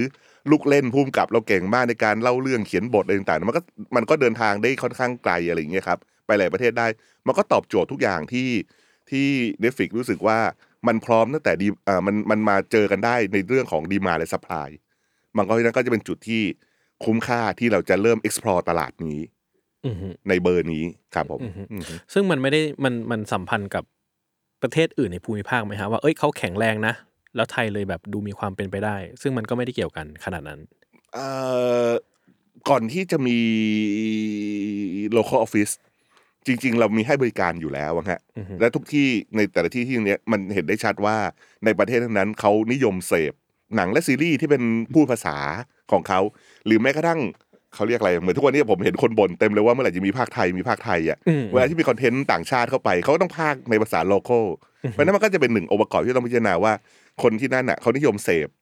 ของที่อืมที่ที่เป็นภาษาเขาอืมเพราะฉะนั้นการที่มันเป็นภาษาเขาก็มันก็มีทั้งแบบอ่าภาคหนังเกาหลีฝรั่งอะไรก็ตาม แต่ว่าอะไรที่มันเป็นโล c a l คอนเทนต์เองที่เป็นเรื่องราวของเขาและพูดภาษาเขา มันก็ได้ความนิยมอืมในระดับที่พอๆกันเลยอะไรอย่างเงี้ยครับอืมอืมแต่ว่าจริง ๆ สิ่งนี้ Netflix ค่อนข้างชัดเจนมาตั้งแต่ไหนแต่ไรแล้วแหละว่า ที่เราเริ่มมีการทำไอ original content ในในโล c a l คอนเทนต์ต่างๆ นานาอะไรอย่างเงี้ยครับผมว่ามันก็เป็นส่วนหนึ่งที่ทำให้คาแรคเตอร์ของ Netflix ที่ที่ชัดเจนและแตกต่างจากผู้ให้บริการคนอื่นอืมที่ค่อนข้างโฟกัสในสิ่งนี้ครับอืมครับผมเอ่อแล้วตอนที่เขาแต่จะตั้ง local office ที่ไทยอะครับครับ เอ่อมันมีการคุยเรื่อง direction ไหมครับว่าประเทศนี้เนี่ย มันเราจะเน้นทำหนังซีรีส์แบบไหน อะไรยังไงคือมันมีการคุยเรื่องนี้กันไหมครับ หรือว่าแบบว่ามันก็เป็นคือในระหว่างเราครับกับตัวแบบ headquarter อืมอะไรเงี้ยอืม เราดีลกันยังไงว่าในแต่ละพื้นที่เราจะทำงานกันยังไง ไม่มีนะฮะหมายถึงว่าไม่ไม่ได้มีเป็นลักษณะกรอบหรือโจทย์มาเลย แต่เป็นอืมหน้าที่กลายเป็นว่าหน้าที่ของทีมไทยเองเนี่ยที่ก็ต้องหาตรงนั้นให้ได้ด้วย คืออ คือผมว่าข้อหนึ่งอย่างข้อหนึ่งที่ผมรู้สึก happy มาก ๆ กับ direction ของ Netflix ก็คือ เขาให้ความเขารู้สึกว่าคน local น่าจะเข้าใจคนพื้นที่น่าจะเข้าใจคนในพื้นที่มากกว่า เพราะว่าอย่าลืมว่ามันก็เคยมีการ test บ้างแล้วมันก็มัน success ในเชิงสเกลสำหรับสำหรับเรื่องเรื่องที่เราเคยทดลองก่อนหน้าที่ที่ว่า lead โดย โดยทีมจาก US หรืออะไรพวกนี้ครับ มันสเกลไปได้ แต่ว่าในความที่มีจุดทัชชิ่งหรืออะไรพวกเนี้ยรถคนมือพื้นนะที่รถมือเออหรือกิมมิกหรืออะไรพวกเนี้ยมันไม่มีใครทำแซบได้เท่าคนคนพื้นที่เดียวกันหรอกมุกที่ทันกันหรืออะไรพวกนี้ต่างๆ นานาอะไรอย่างเงี้ยครับ มันก็เป็นสิ่งที่ผมว่าเขาเก็บประสบการณ์พวกเนี้ยจากทุกที่ที่มา แล้วก็มันเหมือนพิสูจได้ว่าคนพื้นที่อือฮึน่าจะเข้าใจคนพื้นที่ด้วยกันมากกว่า เพียงแต่ว่า Netflix พร้อมที่จะ สนับสนุน workflow ที่มีมาตรฐาน หรือสเกลต่างๆ นานา หรือสิ่งที่ Netflix เคยทำแล้วมีปัญหาอะไรที่นี่ถือว่าแชร์กันค่อนข้างค่อนข้างเยอะ กระบวนการเรียนรู้ที่นี่สูงมากครับ ในการในการทำงาน ถึงแม้ว่าอย่างผมเนี่ยโอ้โหอะทำงานมา 20 กว่าปีตรงเนี้ย มันก็มีหลายๆอย่างที่อ๋อจากความรู้ของเขา แล้วมันทำให้ทุกอย่างดีขึ้นจริงๆเว้ยอะไรเงี้ยซึ่งถ้าถ้าเกิดเรายังยังเราอยู่ในอยู่ในพื้นที่เดิมด้วยความเชื่อมั่นเดิมเงี้ยบางอย่าง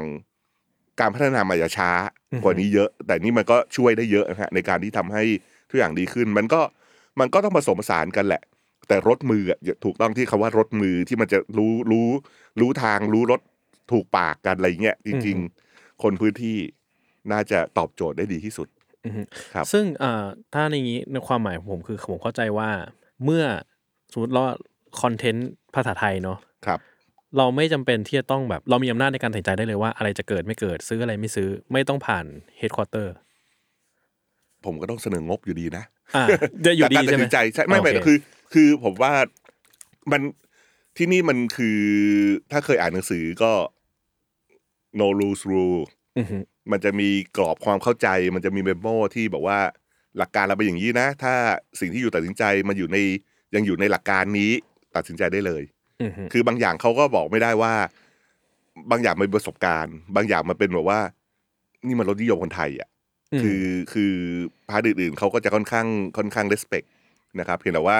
ไม่ว่าคืออย่างก็ตามการทำพวกเนี้ยมันมีเรื่องต้นทุนมีอะไรพวกเนี้ยมันต้องมีการเขาเรียกอะไรอะ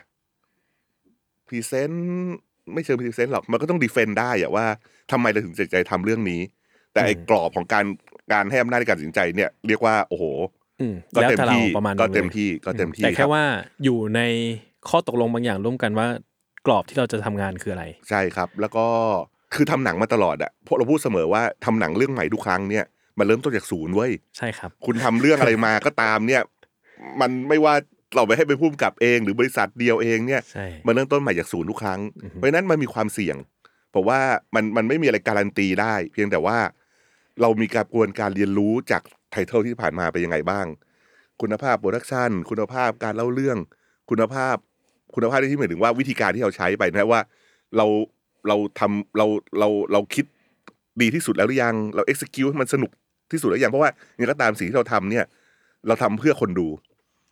เออ ถ้าเกิดมันแบบว่ามันเขาไม่สนุกเรามีเรียนรู้อะไรจากตรงนั้น เพื่อที่เราจะไม่ทำผิดซ้ำที่เดิม อันนี้เป็นประเด็นใหญ่มากคือ เสี่ยงได้ แต่อะไรที่เคยผิดแล้วอะ มันไม่ควรผิดซ้ำใช่ไหมอืมอะไรอย่างเงี้ยครับมันเป็นเพราะว่ากรอบมันอยู่ที่ตรงนี้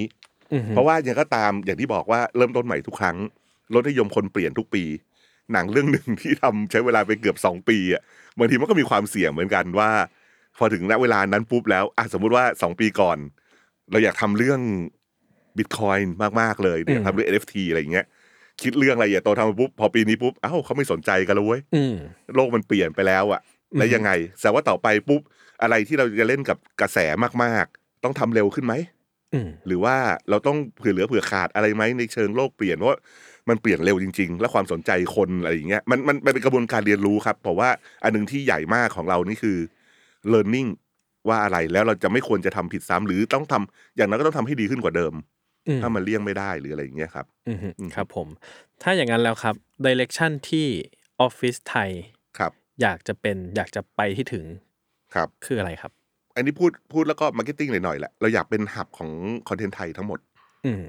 พอพูดคอนเทนต์ไทยเยอะๆก็เดี๋ยวมีคนหมั่นไส้คือว่าหนังหนังและซีรีส์หรือต่างๆนานานี่แหละที่เดี๋ยวมันพูดแล้วมันสั้นกว่ามันพูดว่าหนังและซีรีส์ทุกครั้งมันก็เพราะว่าเราก็มีเรามี service เรื่องละครด้วยอะไรอย่างเงี้ยครับอือฮึคือ อันนี้เป็นเป็นคุยเหมือนเป็นเป็นเป็นเราคุยกันคุยกันกว้างๆกับทีมไทยก็เองว่า จริง ๆ เรามีเราเราควรจะมีหน้าที่สองอย่าง ในฐานะนิฟิกไทยเนี่ยหนึ่งเราต้องมีคอนเทนต์ที่คนดูอยากดูทุกอย่าง เราต้องหาให้ได้ว่าเขาอยากดูอะไร แล้วเราต้องไปหาป้อนมา ไม่ว่าเราจะต้องไลเซนส์หรือต้องสร้างอืมฮึนะครับ แต่อีกอันหนึ่งที่ที่ก็เป็นอันหนึ่งที่เป็นเป็นสิ่งที่ผมก็ชอบมากเหมือนกันคือ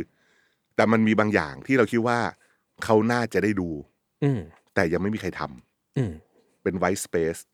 เป็นอะไรสักอย่างที่เราพร้อมที่จะทดลองได้ด้วย คือ เนี่ยจริงๆถ้ามองกว้างๆมีสองอย่าง อะไรที่เขาอยากดู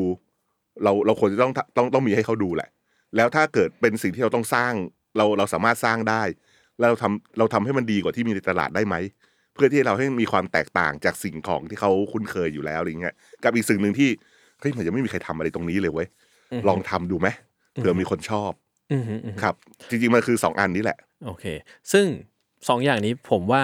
โดยหลักการมันก็เหมือนจะครอบคลุมทุกอย่างแล้วนะครับ ใช่ไหมใช่ครับเออนี่คือคือคือคือมันกว้างมากมันอ่ากว้างมากๆ เราคงบอกไม่ได้หรอกไม่หมายถึงว่า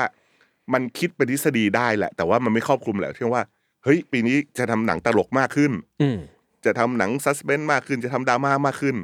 องค์ประกอบ sub genre sub trend มันอีกเยอะมากเลยอะฮะอือฮึเพราะฉะนั้นมันคืออย่างทีมไทยเองเนี่ย ต้องคอยอัพอัปเดตตลอดเวลาเลยว่าอะไรกระแสอะไรมาอะไรอย่างเงี้ยอืมฮึจากจากเดิมผมก็เป็นคนที่ไม่ได้ค่อย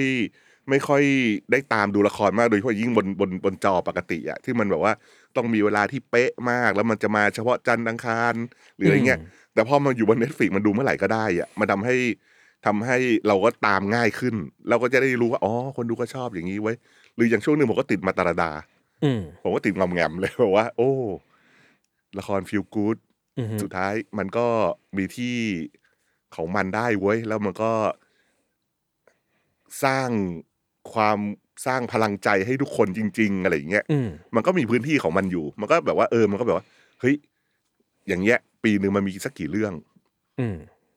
ถ้าเกิดมันมีช่องว่างเนี่ยเราทำอย่างนี้สักเรื่องดีไหม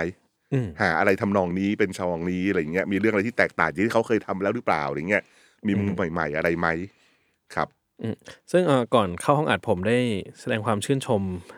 กับพี่สินเป็นหนึ่งรอบครับว่า ผมประทับใจมากที่เน็ตเน็ตฟลิก ผมขอโทษนะ ผมจะเรียก Netflix ตลอดไปนะครับในขณะที่พี่สินครับออกเสียงว่า Netflix อ่าไม่คนผิดฟังไม่ผิดอาจเป็นคนฟังคำอาจจะแบบว่าทำไมสองคนนี้มันออกเสียงไม่เหมือนกัน ตั้งแต่สัมภาษณ์ครั้งแรกที่ผมกับทีมทีม global อืมผมก็ถามว่า ต้องออกเสียงยังไงเขาบอกมันเป็นเรื่องและ accent มันเป็นเรื่องนานาจิตตัจังงเนหอะวะนะจิตตังไม่ผิดอืมเรื่องแล้วแต่จะคิดชีวิตเราคยันงละเคแบยบมีครับเราเคยยังเคยมีทำเป็นคอนเทนต์ตลกเลยครับว่า Netflix หรือ Netflix เออเป็นเขียนเป็นภาษาไทย ไม่มีอะไรผิดครับใช่ไม่มีอะไรผมผิจะดเรียก Netflix ต่อไปนะครับ ทุกคครันบผมครับผมอ่าก็เอ่อผมดีใจที่ผมได้เห็นที่มีทำโปรแกรมร่วมกับหอภาพยนตร์อ๋อครับครับแล้วก็ผมดีใจที่ผมได้เห็นหนังหนังจากผู้กำกับอิสระไทยจำนวนมากที่ทั้งเก่าและใหม่ ได้มีพื้นที่สตรีมมิ่งใน Netflix เนี่ยผมรู้สึกว่าหนังประเภทเนี้ยครับ มันมันหายากยิ่งกว่าอะไรเลยในการที่จะไปตามดูมันอะไรเงี้ยอืมซึ่งการที่เรามีพื้นที่ให้หนังแบบเนี้ย มันทำมันสำหรับผมมันมีความหมายมากเลย เพราะว่าหนังบางเรื่องมันไม่งั้นมันหายไปจากการรับรู้ของเราเลยอะไรเงี้ยครับ ซึ่งก็ครับเออผมก็เคยคุยผมไม่เอ่ยชื่อหนังแล้วกัน มันก็มีหนังไทยเรื่องนึงแหละ ที่เอ่อผมคุยกับพี่สิทธิ์ไปแล้วครับว่าเราไม่รู้ว่าตอนนี้สิทธิ์อยู่ที่ใครเนาะแต่ว่าอืมมันหาดูไม่ได้อะแล้วผมชอบมากแล้วมันหาดูไม่ได้อะไรเงี้ย ผมว่ามันก็เป็นสิ่งที่บางอย่างมันแบบมันหายสับสูญไปโดยที่จริงๆแล้วมันมันสามารถมีพื้นที่ได้นี่นาอะไรเงี้ยเออซึ่งก็ดีใจที่มันมีพื้นที่นี้อยู่ใน Netflix ครับผมครับขอบคุณมากครับผมว่าอันเนี้ย จะตกไปอยู่ในแคตตากรีว่า อะไรที่เขาอยากดูอันนั้นก็ส่วนหนึ่งแล้วอืมน่าจะได้ดูแต่ยัง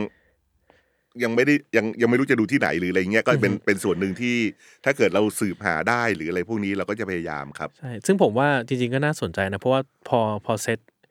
นั้นก็จะมีคนแบบได้ดูผีเสื้อและดอกไม้อะไรเงี้ยซึ่งแบบว่าโอ้เขาไม่มีโอกาสได้ดูมาก่อนอะไรเงี้ยหรือบางคนได้ดูเอ่อหนังพี่ต้อมเรื่องตลกหกเก้าอีกครั้งได้ดูทวิภพได้คือผมว่ามันมีพื้นที่ที่แบบว่าเออเขาได้ดูหนังที่เขาแบบ ไม่มีโอกาสได้ดูง่าย ๆที่ไหนอะไรเงี้ยฮะนั่นคือล็อตแรกเลยครับที่ที่เรียกว่าเป็นการทำงานของทีมทีมคอนเทนต์ไทยชุดใหม่นี่แหละ เพราะว่าเอ่อเป็นช่วงเริ่มต้นไอ้โปรเจกต์ที่เราจะจะเริ่มผลิตจริง ๆ หรืออะไรจริง ๆ เนี่ย มันยังใช้เวลาอีกนาน อือฮึ เราก็รู้สึกว่าเรามาเราทำสิ่งนี้มาเพื่อบอกบอก member คนไทยคนไทยดีไหมว่า เราเป็นพวกเดียวกับคุณนะ เราเป็นคนพูดภาษาไทยรักหนังไทยเหมือนกันเรานู่นนี่อะไรอย่างเงี้ยครับ ก็เลยเป็นการก็เลยนึกถึงหอภาพยนตร์ขึ้นมาในการลองเลือก ลองเลือกหนังดีๆ หนังอะไรที่อยากดูแต่ไม่ได้ดูนานแล้ว หรือว่าบังเอิญบังเอิญหลายๆเรื่องเพิ่ง remaster มาใหม่อะไรอย่างเงี้ยอือฮึอย่างตอนนั้นข้างหลังภาพก็เพิ่ง remaster มาใหม่เลยอย่างเงี้ยแบบว่าโอ้โห จังหวะดีมากเลยฉายเถอะอะไรอย่างเงี้ยอืมอืมอือฮึ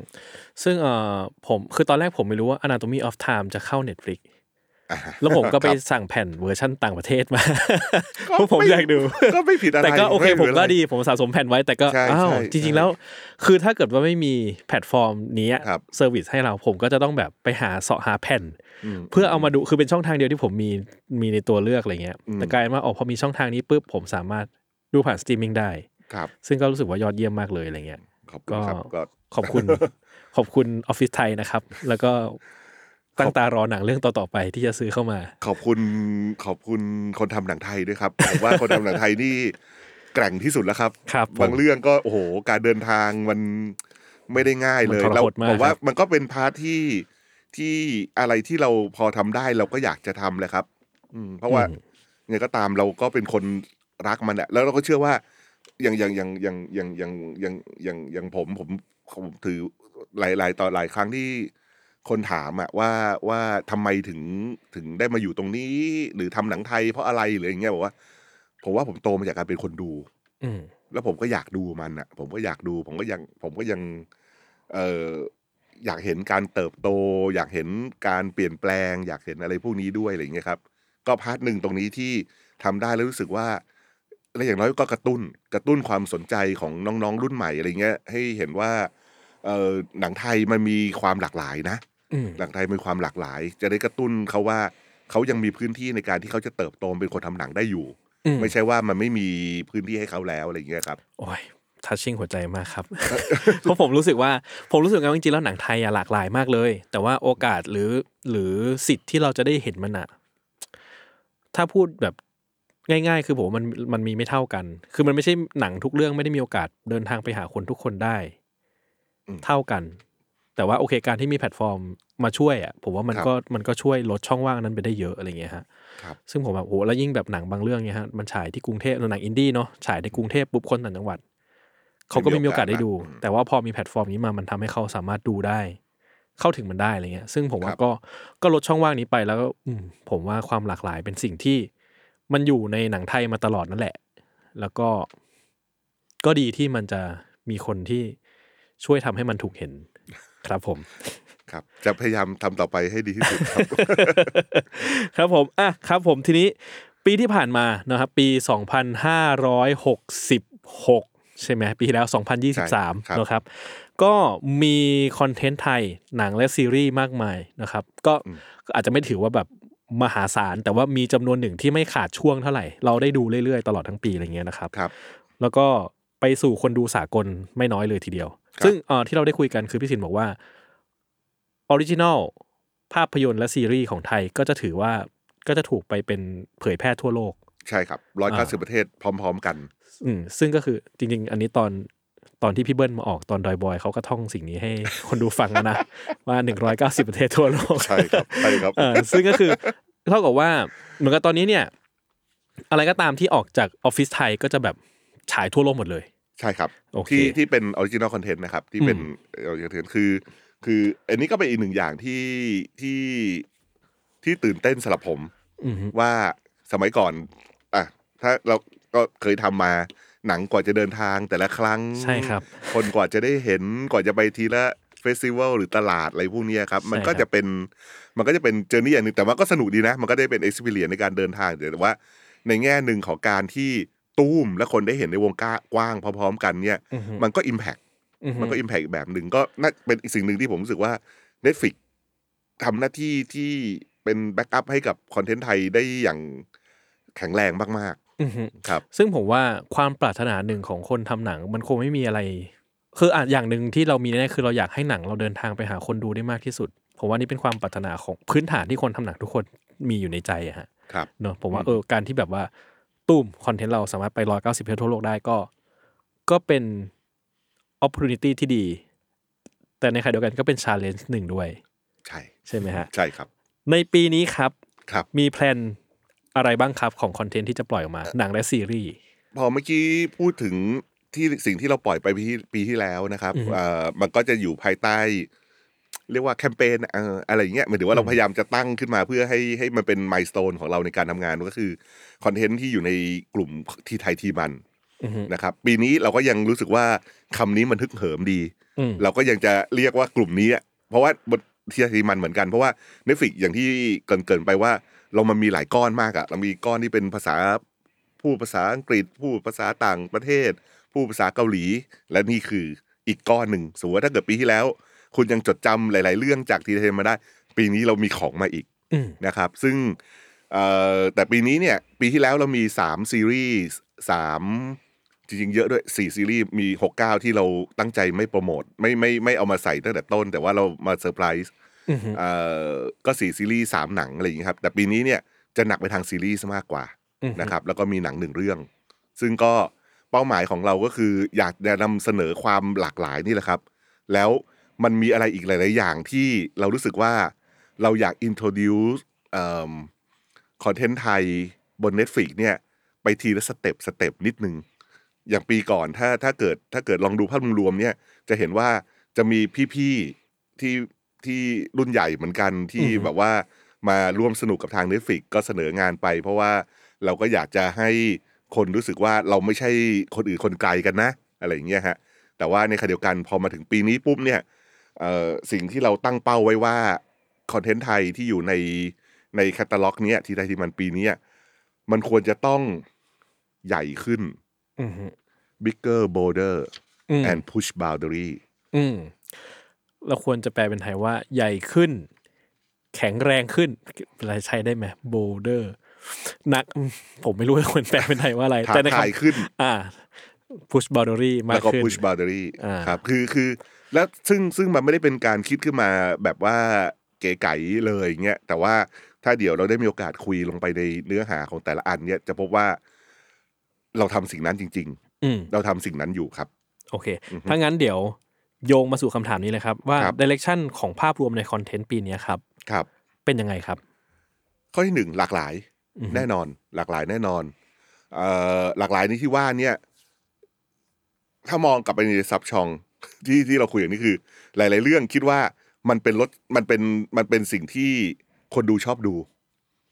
แต่ว่ามีอะไรที่เราสามารถทำเป็นให้มันรู้มันพิเศษใส่ไข่อืมและแตกต่างได้อีกได้แค่ไหนนะครับอือฮึแล้วก็ส่วนหนึ่งกับอีกส่วนหนึ่งมันเป็น มันก็จะเป็นส่วนที่บอกว่าเขาน่าจะได้ดูบ้างมั้งหรือว่าหรือว่ามันอาจจะยังไม่มีใครอยากทำหรือยังไม่มีเรื่องที่ดี ให้ได้ทำแต่เราเราเรามาพบเรื่องที่ดีมากๆครับ ซึ่ง ซึ่งซึ่งดีใจด้วย เพราะว่าได้ได้ได้เจอเรื่องที่ที่ดีมากๆ จากผู้กำกับที่จะทำครั้งทำซีรีส์ครั้งนี้เป็นครั้งแรกด้วยอืมฮึมันเพราะฉะนั้นในในปีนี้เองก็จะมีผู้กำกับทั้งที่มีประสบการณ์ แล้วก็ทั้งเป็นแบบผู้กำกับใหม่อยู่อยู่สองท่านนะครับ มันก็จะเป็นส่วนผสมที่เรียกว่าเป็นไปตามความตั้งใจเราเลยฮะเราเราอยากจะทั้งนำเสนอเรื่องราวใหม่ๆเราอยากจะสร้างเอ่อความแข็งแกร่งด้วยการที่ support โน้ตฮาวอะไรต่างๆนานาเข้าไปในอุตสาหกรรม แล้วก็ได้มีโอกาสได้ร่วมทำงานกับผู้กำกับที่มีวิสัยทัศน์ใหม่ ๆ ด้วยนะครับ เออ มันจะอยู่ในอยู่ในสามส่วนนี้แหละครับ ที่มันจะจะเป็นเป้าหมายของเราอืมฮึนะครับครับมันก็เลยตอนนี้มันก็เลยแปลงมาได้ทั้งแปดเรื่องนี้ได้ครับอะถ้างั้นผมให้พี่สินครับ present เลยครับว่าที่น่าสนใจของปีนี้มีอะไรบ้างครับเอ่อผมขออนุญาตอย่างนี้ก็แล้วกันครับ เนื่องจากว่ากว่าอันนี้จะออกน่าจะ หลาย ๆ ท่านได้เห็นสิ่งที่แถลงไปบางเรื่องแล้ว ใช่ครับ เพราะว่านะครับเขาให้ผมเซ็นแล้วครับว่า ห้ามเผยแพร่ก่อนวันที่สองถูกต้อง ก็แปลว่าไอ line up ที่จะคุยเนี่ย น่าจะได้เปิดตัวหมดแล้ว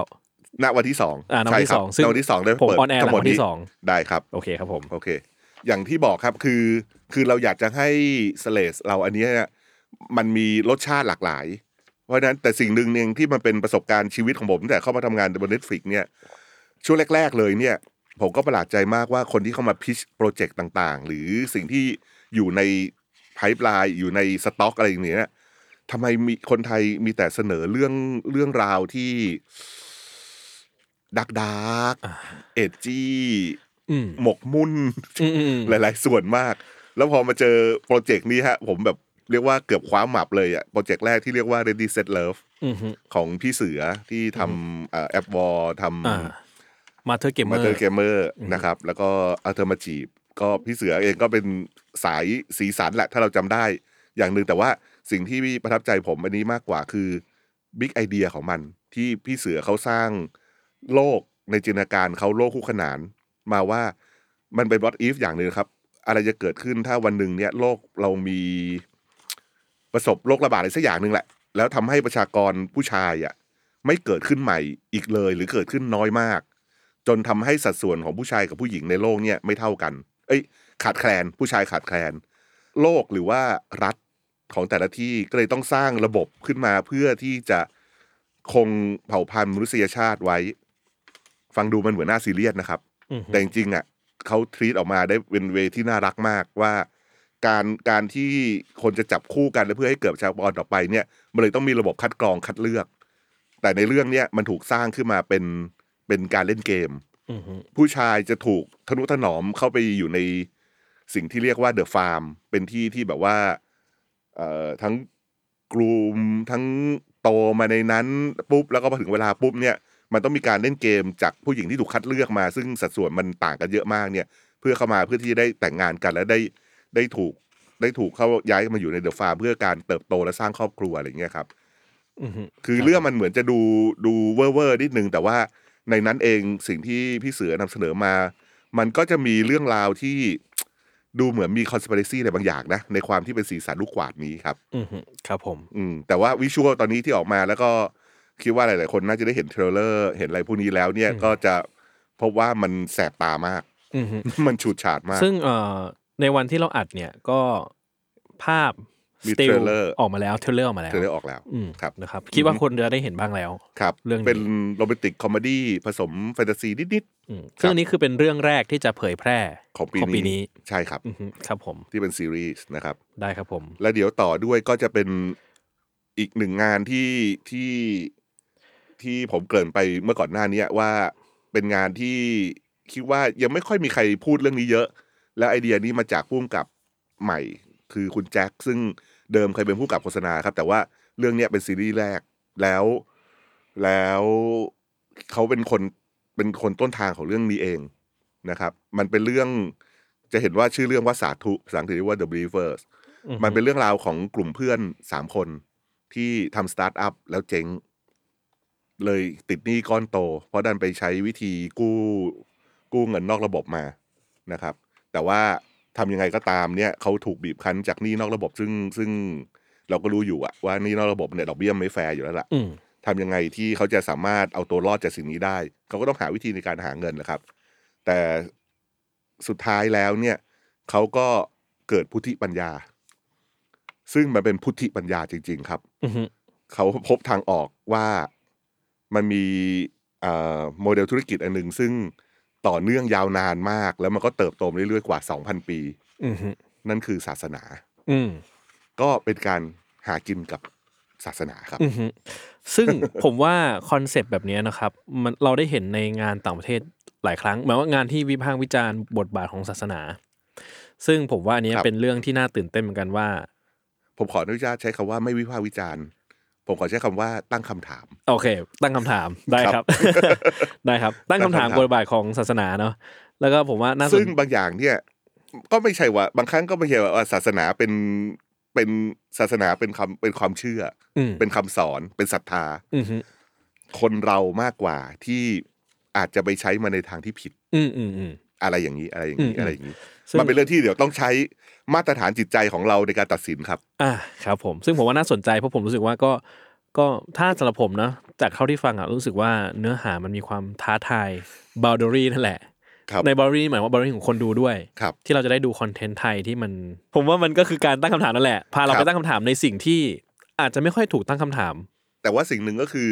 ยังก็ตามครับ คือฟังแล้วมันเดี๋ยวเดี๋ยวจะเดี๋ยวคนเดี๋ยวท่านผู้ฟังจะนึกว่ามันจะซีเรียสหนักหนาแต่ว่าอ่าเราทำเป็นแบบว่าเหมือนมันเป็นไปตามสปีดของคนรุ่นใหม่จริงๆครับเรื่องนี้เรื่องนี้ผมว่ามันจะน่าจะเหมาะกับคนดูทั้งสองส่วนอ่าของคนดูที่ที่อยู่ในวัยนี้จริงๆอะที่อือฮึสร้างตัวสร้างฐานะ แล้วโดยเฉพาะอย่างยิ่งโดยยิ่งน้องๆรุ่นใหม่ที่ผมรู้สึกว่าถ้าภาษาเก๋ๆเขาเรียกว่าอะไรเขามี resilience ใช่ไหมเวลาเขาล้มเขาจะลุกขึ้นอย่างรวดเร็วอะไรอย่างเงี้ยอืมอืมซึ่งกลุ่มเนี้ยก็จะพยายามลุกด้วยตัวเองอะเพียงแต่ว่า บางทีวิธีคิดเขาในการที่เขาจะลุกกลับขึ้นมาได้เนี่ย มันอาจจะเป็นอะไรล่อแหลมสำหรับคนคนรุ่นอื่นอืม ๆ หน่อยหนึ่งหรือมคนที่มีอืมความเชื่อที่แตกต่างอ่าโอเคครับต่อไปครับ ซึ่งเออจริงๆพี่พี่สินได้บอกไว้ก่อนหน้าว่า เราอาจจะไม่ได้ทุกเรื่องเนาะเพราะว่าบางเรื่องมันยังอีกไกลใช่ไหมแต่อาจใช่จะใช่ใช่เกริ่นให้ฟังว่าฟัมีได้เกิดให้โอคฟังเกิดให้ฟังได้อ่าเรื่องต่อไปครับครับ อีกเรื่องหนึ่งก็เป็นเรื่องที่เราร่วมงานกับเอ่อทาง GMM Studio นะครับ ทางทางคุณเอกชัย ซึ่ง เราเคยร่วมงานกับมาตั้งแต่ตอนเอ่อ Girl From Nowhere อืมแนนโนเด็กใหม่นะครับ แล้วก็เอ่อปฏิบัติการกู้หวยมาแล้ว และตอนเนี้ยจะเป็นซีรีส์ชุดใหม่ครับที่คุณเอกชัยไปเป็นโปรดิวเซอร์ แล้วก็ได้พี่คงเดชเป็นผู้เขียนบท แล้วก็มากำกับด้วยแล้วก็มีปกป้องมากำกับอือฮึก็เป็นอีกหนึ่งอันครับที่เรารู้สึกว่าการตั้งคำถามไม่ใช่ตั้งคำถาม แต่กลายเป็นว่าเป็นคำถามที่คนไม่ค่อยกล้าถามดีกว่า อะพูดอย่างนี้มเออ มันมันเป็นการแรงบันดาลใจแรงบันดาลใจของเรื่องนี้มันมาจากเอ่อในยุคหนึ่งอะครับ บ้านเราเรื่องนี้มันจะน่าจะย้อนไปตอนปี 2519 2520 แถวนู้น จะเป็นเซตอัพจะเป็นพีเรียดครับอือฮึครับ ซึ่งในยุคนั้นเนี่ย หรือแม้กระทั่งยุคนี้ ผมว่าแม้กระทั่งยุคนี้ก็ยังเป็นมั้งก็ยังป็นเราไม่ค่อยผว่คุยกันเรื่องนี้อย่างใช่เปิดเผยจนั่นคือเรื่องอะไรแม้ครับ คือเรื่องเพศอ่าครับ ยุคนี้นะครับก็ยังครับ ยังไม่พูดเท่าไหร่ คือตอนที่ตอนที่ได้ยินเรื่องนี้ครับ ผมรู้สึกว่า โอ้ มันท้าทายมากเลยนะ เพราะว่าแต่ว่าพอเห็นจากรีเสิร์ชอะครับ ที่ที่ทางทีมเขาเล่าให้ฟังมาเนี่ย ที่ที่น่าแปลกไม่ใช่น่าแปลกใจเซอร์ไพรส์อย่างหนึ่งคือ ในสมัยนู้นเนี่ยคอลัมน์ตอบปัญหาทางเพศ มีเยอะมากอือฮึจริง ๆ ในความในความที่เรารู้สึกเหมือนไม่กล้า แต่กลายเป็นว่ามีอยู่ในหนังสือพิมพ์ทุกฉบับ มีอยู่ใน magazine ทุกฉบับ แล้วก็ ขายดีมากและคนนิยมมาก และอีกหลายอีกอย่างหนึ่งที่เซอร์ไพรส์ผมมากคือ สิ่งที่ถูกตั้งคำถามเมื่อปี 2520 1970 กว่ากว่า1980 ต้นๆเนี่ย ทุกวันนี้ยังถูกถามอยู่ในอินเทอร์เน็ตอยู่เลย อืมผู้คนยังถามหาสิ่งเดิคำมอยู่ถามสิ่งเดิมๆอยู่เลยแบบว่า อะไรกันนี่อะไรอย่างเงี้ยครับ เออ แต่ว่าวิธีการนำเสนอของเราเราก็ไม่ได้เราไม่ได้พุ่งเป้าไปที่ อันนี้แบบร้อยเปอร์เซ็นอะไรอย่างเงี้ยครับ มัน เออเราอยากจะเล่าผ่านชีวิตของคนมากกว่า โดยเฉพาะยิ่งสิ่งที่น่าสนใจคือคนเขียนคอลัมน์นี่แหละ ว่า ในขณะที่คุณต้องมาตอบคำถามเหล่านี้แล้วชีวิตของคุณเป็นยังไง มันเป็นการเหมือนให้เขาเป็นตัวเป็นตัวแทนด้วยครับ ในการที่เวลาที่ต้องตอบคำถามอะไรต่างๆ ซึ่งวิธีเล่าเรื่องเรื่องนี้สนุกมาก มันมีความอืมผมจะใช้คำว่าอะไรดี เอ่อทะลึ่งทั้งทะลึ่งทะเลนทั้งบางอย่างก็รอดูเองดีกว่า รอดูเองดีกว่า เพียงแต่ว่าในแต่ละตอนมันก็จะมีเคสของมันด้วยนะครับ แต่ว่ามันก็มีเส้นเรื่องของตัวที่ผ่านตัวอือฮึคนเขียนคนนี้ที่เราเรียกว่าซึ่ดงรไคลแม็กซ์ซึ่งถ้าเกิดผมอาถามพี่สินแบบผมก็ผมก็ยังไม่เคยเห็นหน้าตามันเนอะคือครับพอมันเป็นชื่อพี่คงเดชอะครับ ครับ มันจะมีความมันจะมีรสชาติหรือบางอย่างอะไรที่เราจะนึกถึงตอนที่เขาทำสยิวไหมมีครับ อ่า มีก็จะเป็นมีทางก็จะมีกลิ่นแบบนั้นอยู่บ้าง สามารถถ้าเกิดใครยังนึกเรื่องสยิวไม่ออก ดูก็ได้บสานมารถดู Netflix ได้นะครับใช่ครับ จะได้จะได้เห็นว่าอ๋อมันจะมาทางนี้หรือเปล่าแต่ว่าเรื่องเรื่องเรื่อง story ไม่ใช่แบบสนั้น story ไม่ใช่ story ไม่ใช่อืมเพราะว่า story มันถูก back ไปตรงนู้นแล้วเพราะมันมันก็จะมีเรื่องของในวันที่สังคมไทยก็ยังค่อนข้าง naive กับเรื่องพวกนี้อืมเพราะฉะนั้นมุมมองที่เวลาที่เกิดสิ่งนี้ขึ้นมาเนี่ยเอ่อหมายถึงว่าจริง ๆ คนนิยม แต่คนไม่กล้าพูดออกมาในที่แจ้ง หรือคนก็มองว่ามันผิดนู่นนี่มันก็เลยเกิดคอน FLICT กันนะครับ อือฮึเออ เอาอย่างนี้ดีกว่าได้ครับ ใช่ครับ ก็รอติดตามกันไป ใช่ครับ อืมครับ ผมอะต่อไปครับผมพี่สินซึ่งซึ่งไอ้สามเรื่องเนี่ยครับน่าจะเป็นอะไรที่ใกล้ๆนี้ใกโอเคล้ๆนี้ใกล้ๆซึ่งจะนี้เปิดตัวในช่วงไตรมาสแรกไตรมาสสองใช่ครับใช่ครับ แล้วที่เหลือเดี๋ยวจะทยอยๆเพราะงั้นไอ้ส่วนที่เหลือเราอาจจะไปเร็วๆนิดนึงเร็วๆได้ครับผมนะครับ ก็มันก็จะมีงานที่สิ่งหนึ่งที่ขึ้นชื่อมากสำหรับสำหรับคอนเทนต์ไทยนะครับ แต่ไหนแต่ไรมาละก็คือทุกคนก็จะบอกว่า หนังผีไทยน่ากลัวมาก อืมหนังผีไทยน่ากลัวมาก เพราะฉะนั้นเราก็เลยร่วมมือกับทางรายการอังคารคุมโปรงครับอือฮึอังคารคุมโปรงในการที่คัดเรื่องคัดเลือกเรื่องเล่าผีที่ท็อปฮิตอยู่ในการคุมโปรงมา โดยผ่านการร่วมงานกับทางแบรนด์ติงด้วยครับ แล้วก็มีผู้กำกับแปดท่าน มาช่วยกันเล่าเรื่องเป็นซีรีส์แปดตอนอืมครับ ก็ซอฟต์พาวเวอร์เหมือนกันนะอย่างงี้ เพราะว่าเรื่องผีหนังผีไทยใช่ใช่เป็นเรื่องผีมาก่อน แล้วก็ selected ขึ้นมาเพื่อทำเป็นซีรีส์อีกซึ่งในเรื่องผีแต่ละเรื่องก็จะมีเรื่องของความเชื่ออ่าแล้วก็ครับมีเรื่อง background ของความ background ความเชื่อแหละมันก็จะรวมไปถึงพวก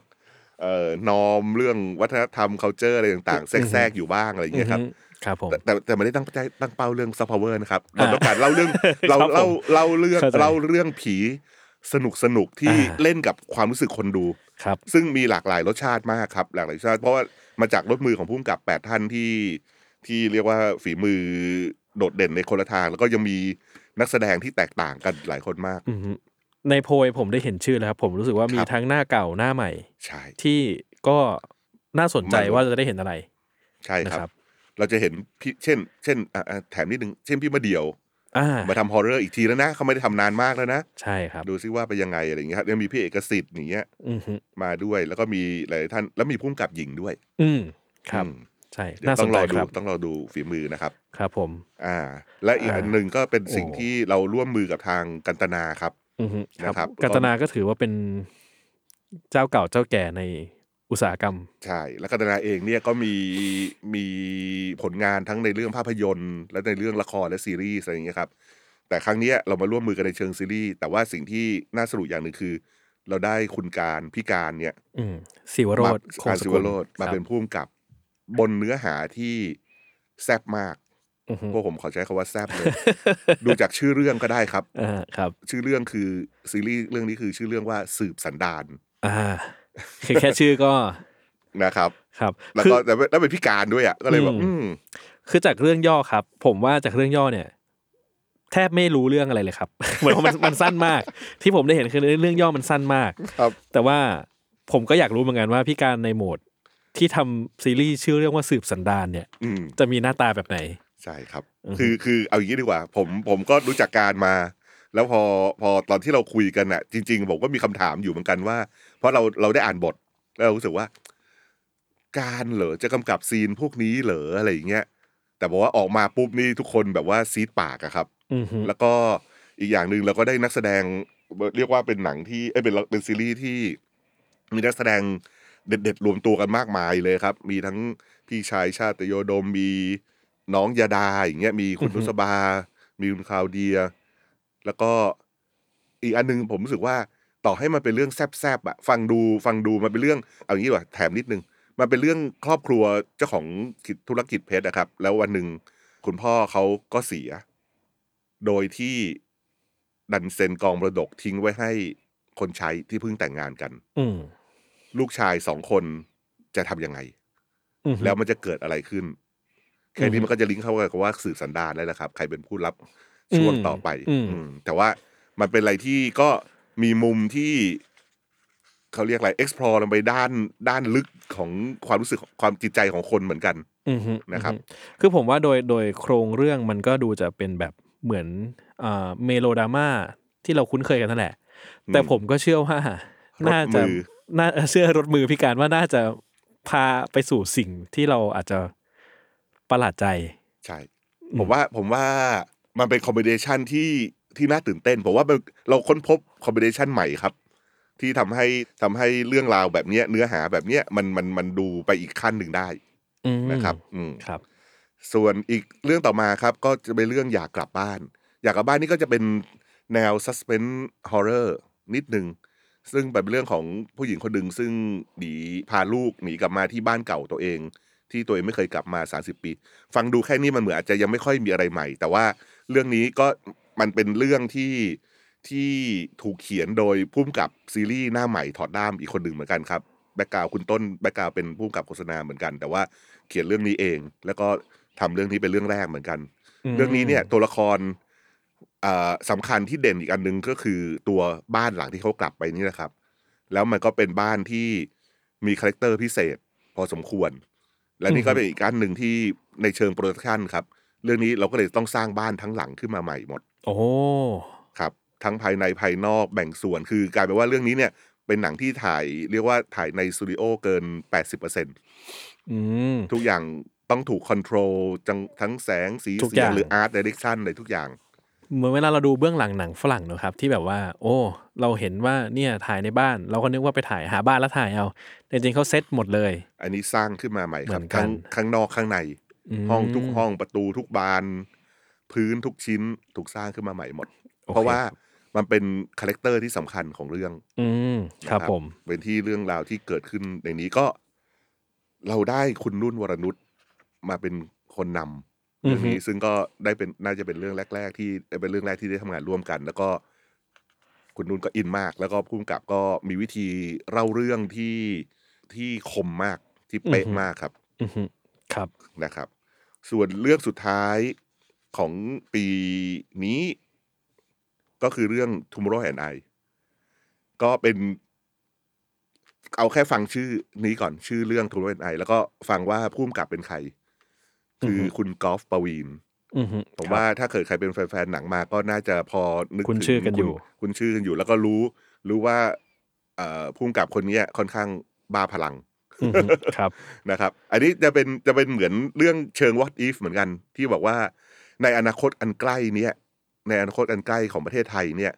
เวลาในในเมื่อโลกมันมีเทคโนโลยีที่เปลี่ยนไป ชีวิตของเราเนี่ยมันจะเป็นยังไงบ้าง ซึ่งอันนี้อาจจะยังพูดได้น้อยนิดนึง แต่ว่ามันจะเป็นการ explore แง่มุมของอชีวิตความเชื่อเทคโนโลยีที่อาจจะเกิดขึ้นกับในประเทศไทย ในอนาคตอันใกล้ ๆ นี้ครับ อือฮึอันนี้ทีสไว้แค่นี้ก่อนกันละกันอือฮึแต่ว่ามาจากพี่ก๊อฟพี่ก๊อฟประวีนนี่แหละ คาดว่าคนที่เป็นแฟนเขาอยู่น่าจะพออมพอนึกพอนึกออออกกว่ามันจะยังไงมันจะเป็นงานที่มีสีสันมีภาพอะไรที่ใหม่ ๆ ที่ทำให้มุมมองของประเทศไทยในอนาคตอันใกล้เนี่ย อาจบางอย่างเราอาจจะคิดไม่ถึงเลยอืม ครับครับ ผมอือฮึโอเค นี่คือเรื่องสุดท้าย ซึ่งทั้งหมดที่กล่าวมาเนี้ยเป็นซีรีส์หมดเลยเนาะซีรีส์ครับ ซึ่งเราจะมีหนังอยู่หนึ่งเรื่อง ใช่ครับ โอเคครับ ซึ่งเป็นหนังที่เราเรียกว่าเราอยากทดลองดูว่าเอ่อคือบ้านเราเองเนี่ยไม่ค่อยไม่ค่อยมีการต่อยอดในเชิง IP อืมเท่าไหร่ครับนะครับ อย่างเช่น หรือถ้าถ้าอย่างไปมองทางญี่ปุ่นเนี่ยจะพบว่าเฮ้ยเดี๋ยวหนังบางทีบางบางเรื่องบาง IP อะไรอย่างเงี้ย เอ่อเป็นซีรีส์สักพักโดดมาเป็นหนังเว้ยอืม แล้วกลับไปเป็นซีรีส์อีกอะไรอย่างเงี้ย อือฮึ คือครับ ครั้งนี้เนี่ยจากจากเอ่อทางเราก็รู้สึกว่าเรามีเราเคยใน Netflix เองเนี่ยมีเคยมีออริจิน l ล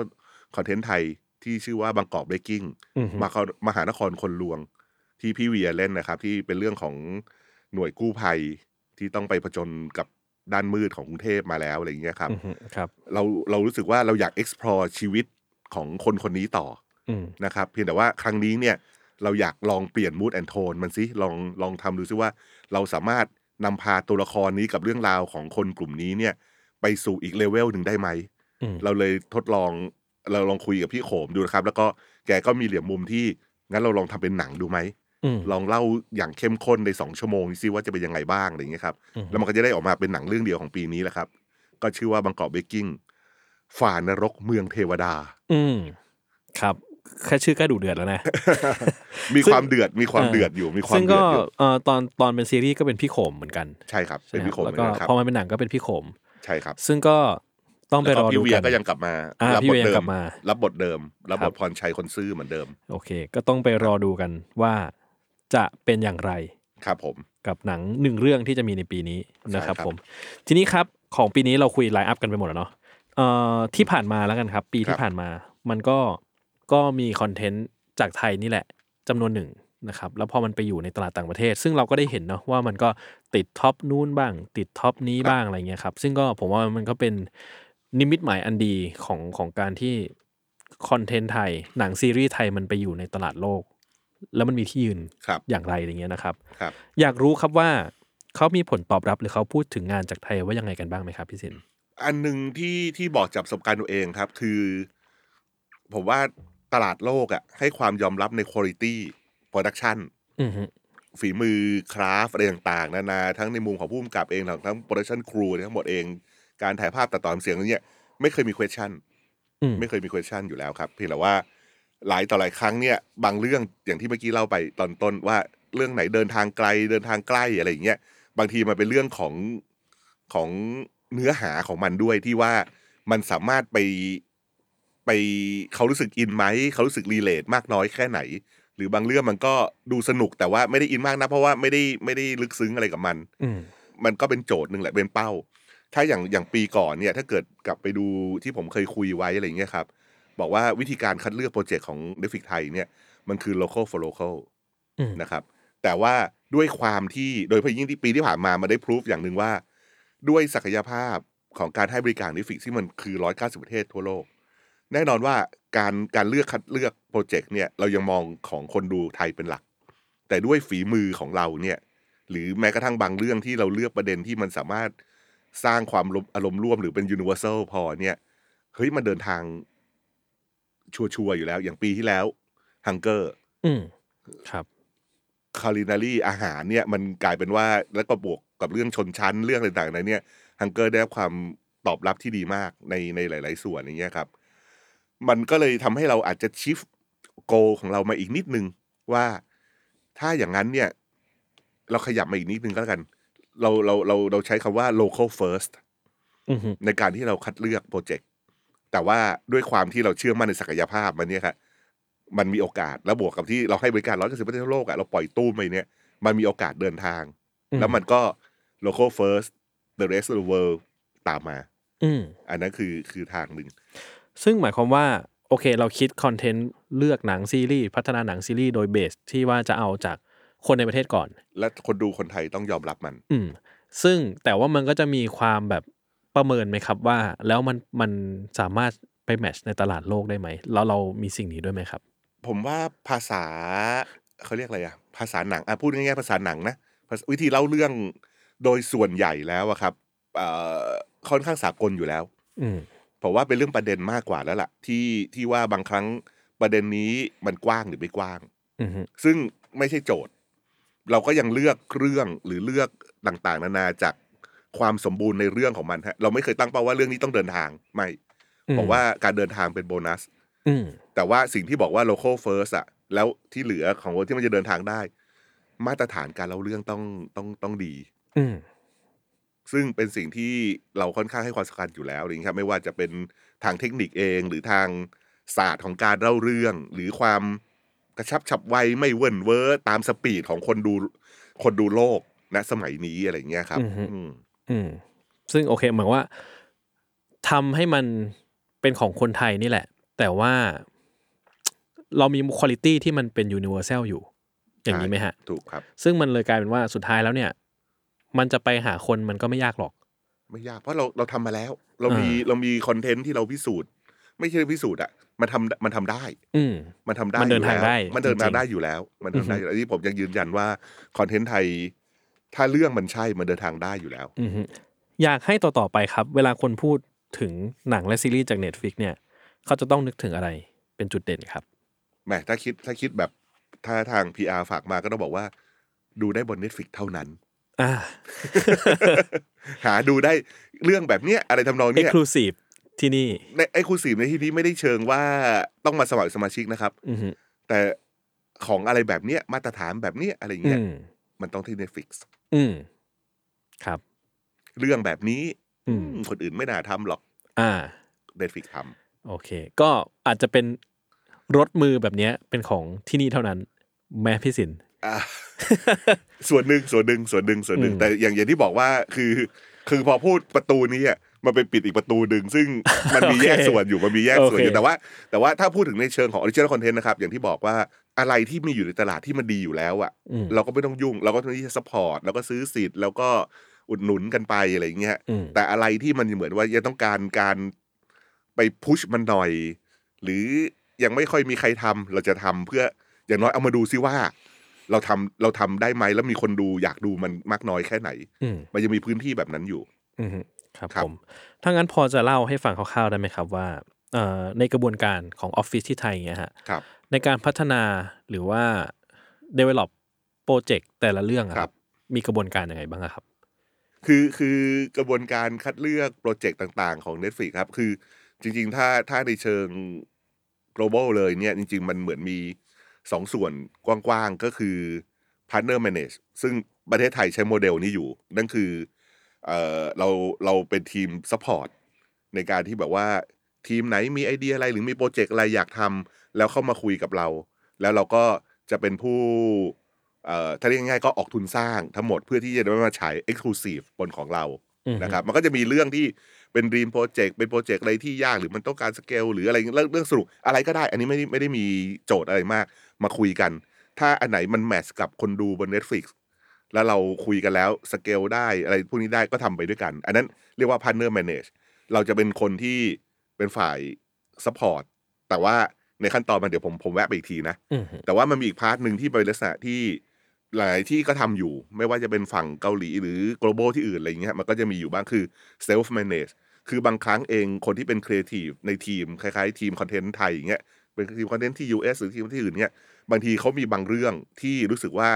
มันน่าจะทำให้คนดูแต่ยังไม่มีใครทำเขาอาจจะเป็นการไปรวมทีมเองได้อืมในการผลิตขึ้นมา ซึ่งอันเนี้ยในเมืองไทยยังไม่มีอืมก็เหมือนนะครับว่าทำตัวเป็นสตูดิโอเองไปเลย ใช่บางส่วนโอทำเคตัวซื้อแต่ซึ่งบาส่วนที่ไทยยังไม่เป็นยังไม่เป็นอย่างนั้นยังไม่ยังไม่ถึงขั้นนั้นอ่าเรายังมีกันอยู่ไม่กี่คนทำไม่ทันคือเราก็เลยจะเป็นวิธีการที่เหมือนกับ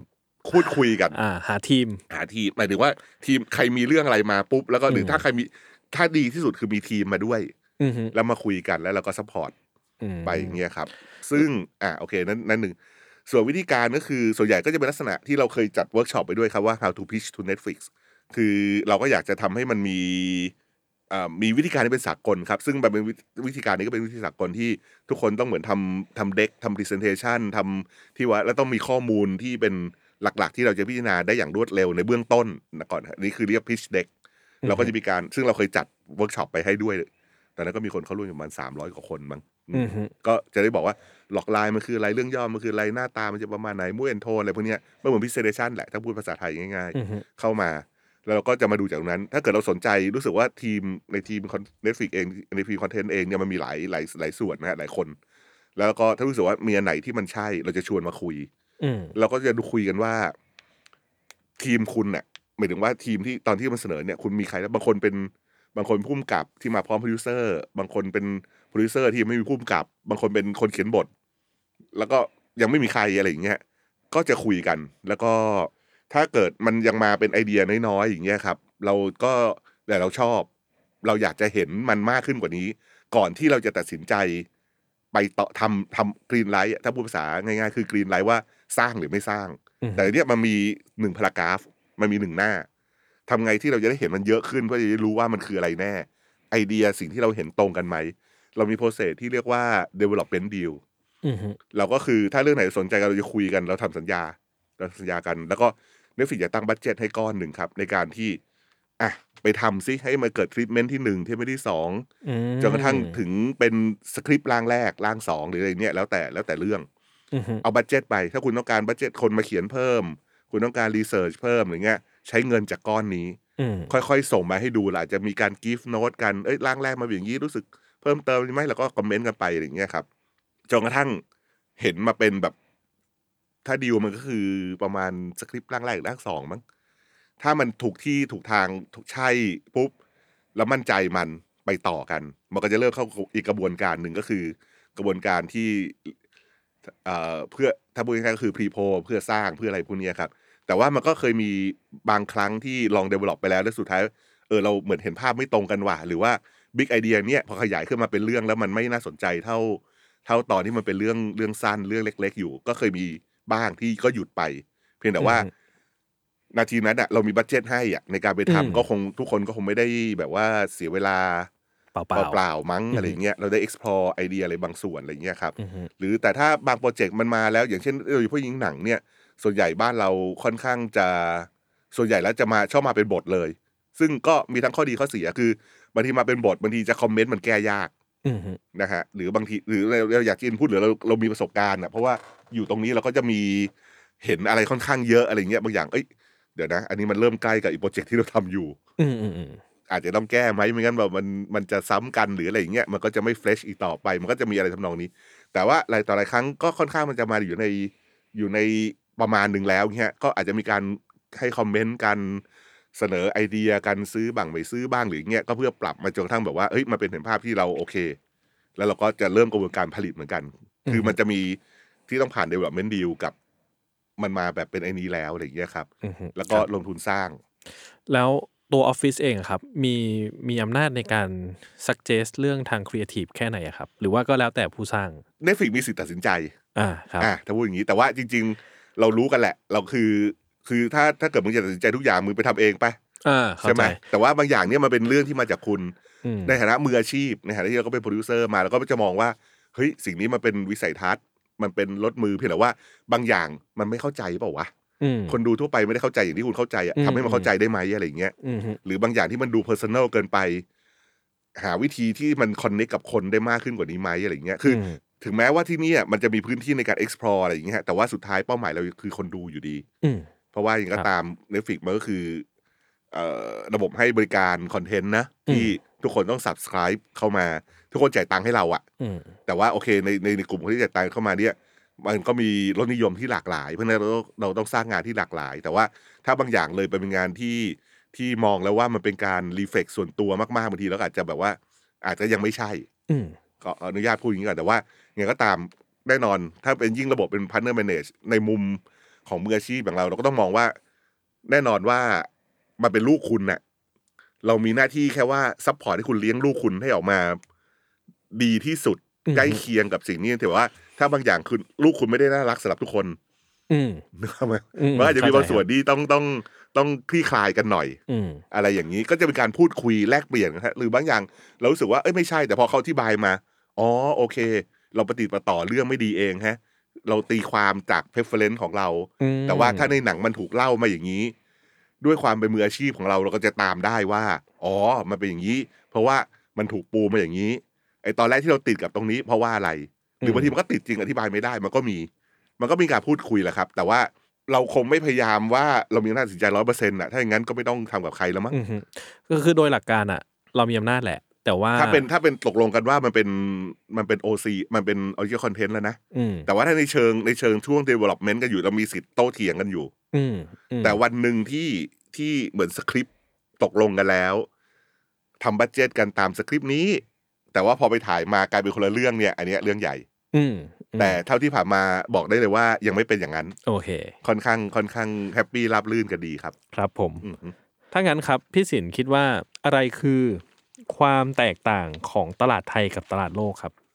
ภาษาภาพอะ มันสากลอือฮึแต่ภาษาพูดอะ มันยังไม่สากลอืมเพราะฉะนั้นในสิ่งที่เราทำเนี่ย เราควรจะอาศัยภาษาภาพเยอะอืมๆเพื่อให้มันเข้าถึงง่ายอือฮึ แต่ว่าโอเคมันเรียกไม่ได้แหละมันมันมันก็ต้องพูดแหละ และวันไหนที่คนดูพร้อมที่อ่านซับ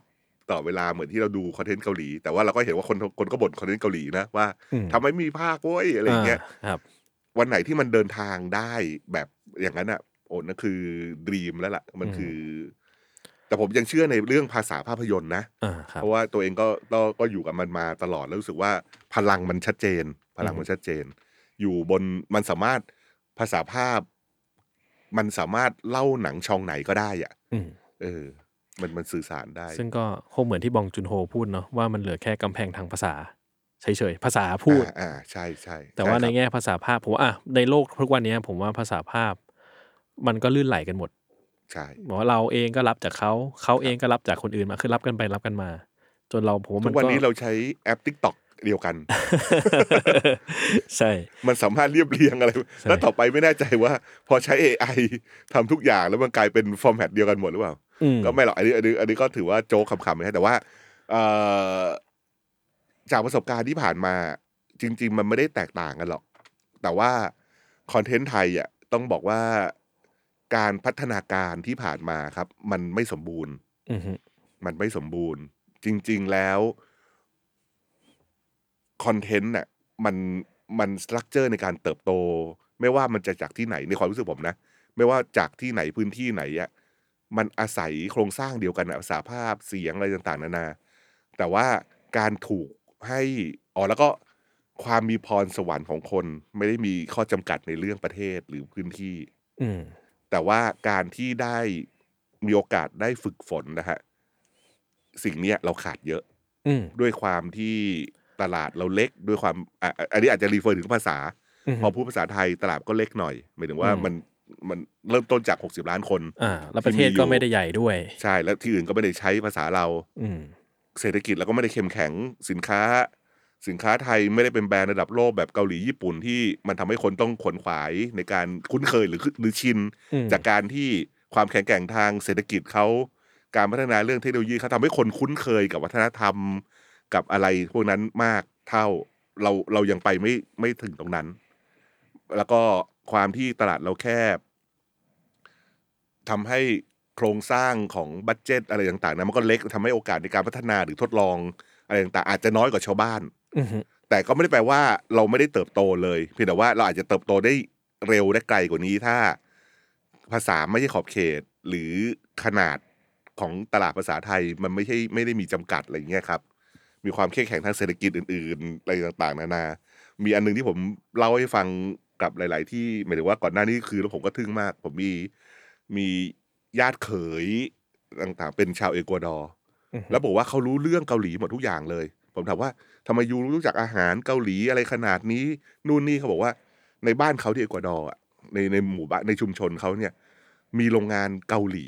โรงงานซัมซุงงานคุณไดไปตั้งอยู่อือฮึเพราะฉะนั้น เอ่อมันเลยเป็นการลื่นไหลของวัฒนธรรมมาโดยมันมีร้าน พอมันมีโรงงานมันมีคนเกาหลีไปอยู่ มีอะไรต่างๆอยู่ มันก็เริ่มมีร้านอาหารเกาหลีในชุมชนเขา มีร้านเช่าวิดีโอในชุมชนนั้น ทุกอย่างสินค้าเกาหลีมันเลยเข้ามาเต็มไปหมดมันเลยทำให้เบรนอินง่ายอือฮึมันมันคุ้นเคยอะ แล้วพอเขาเห็นสิ่งนี้ใน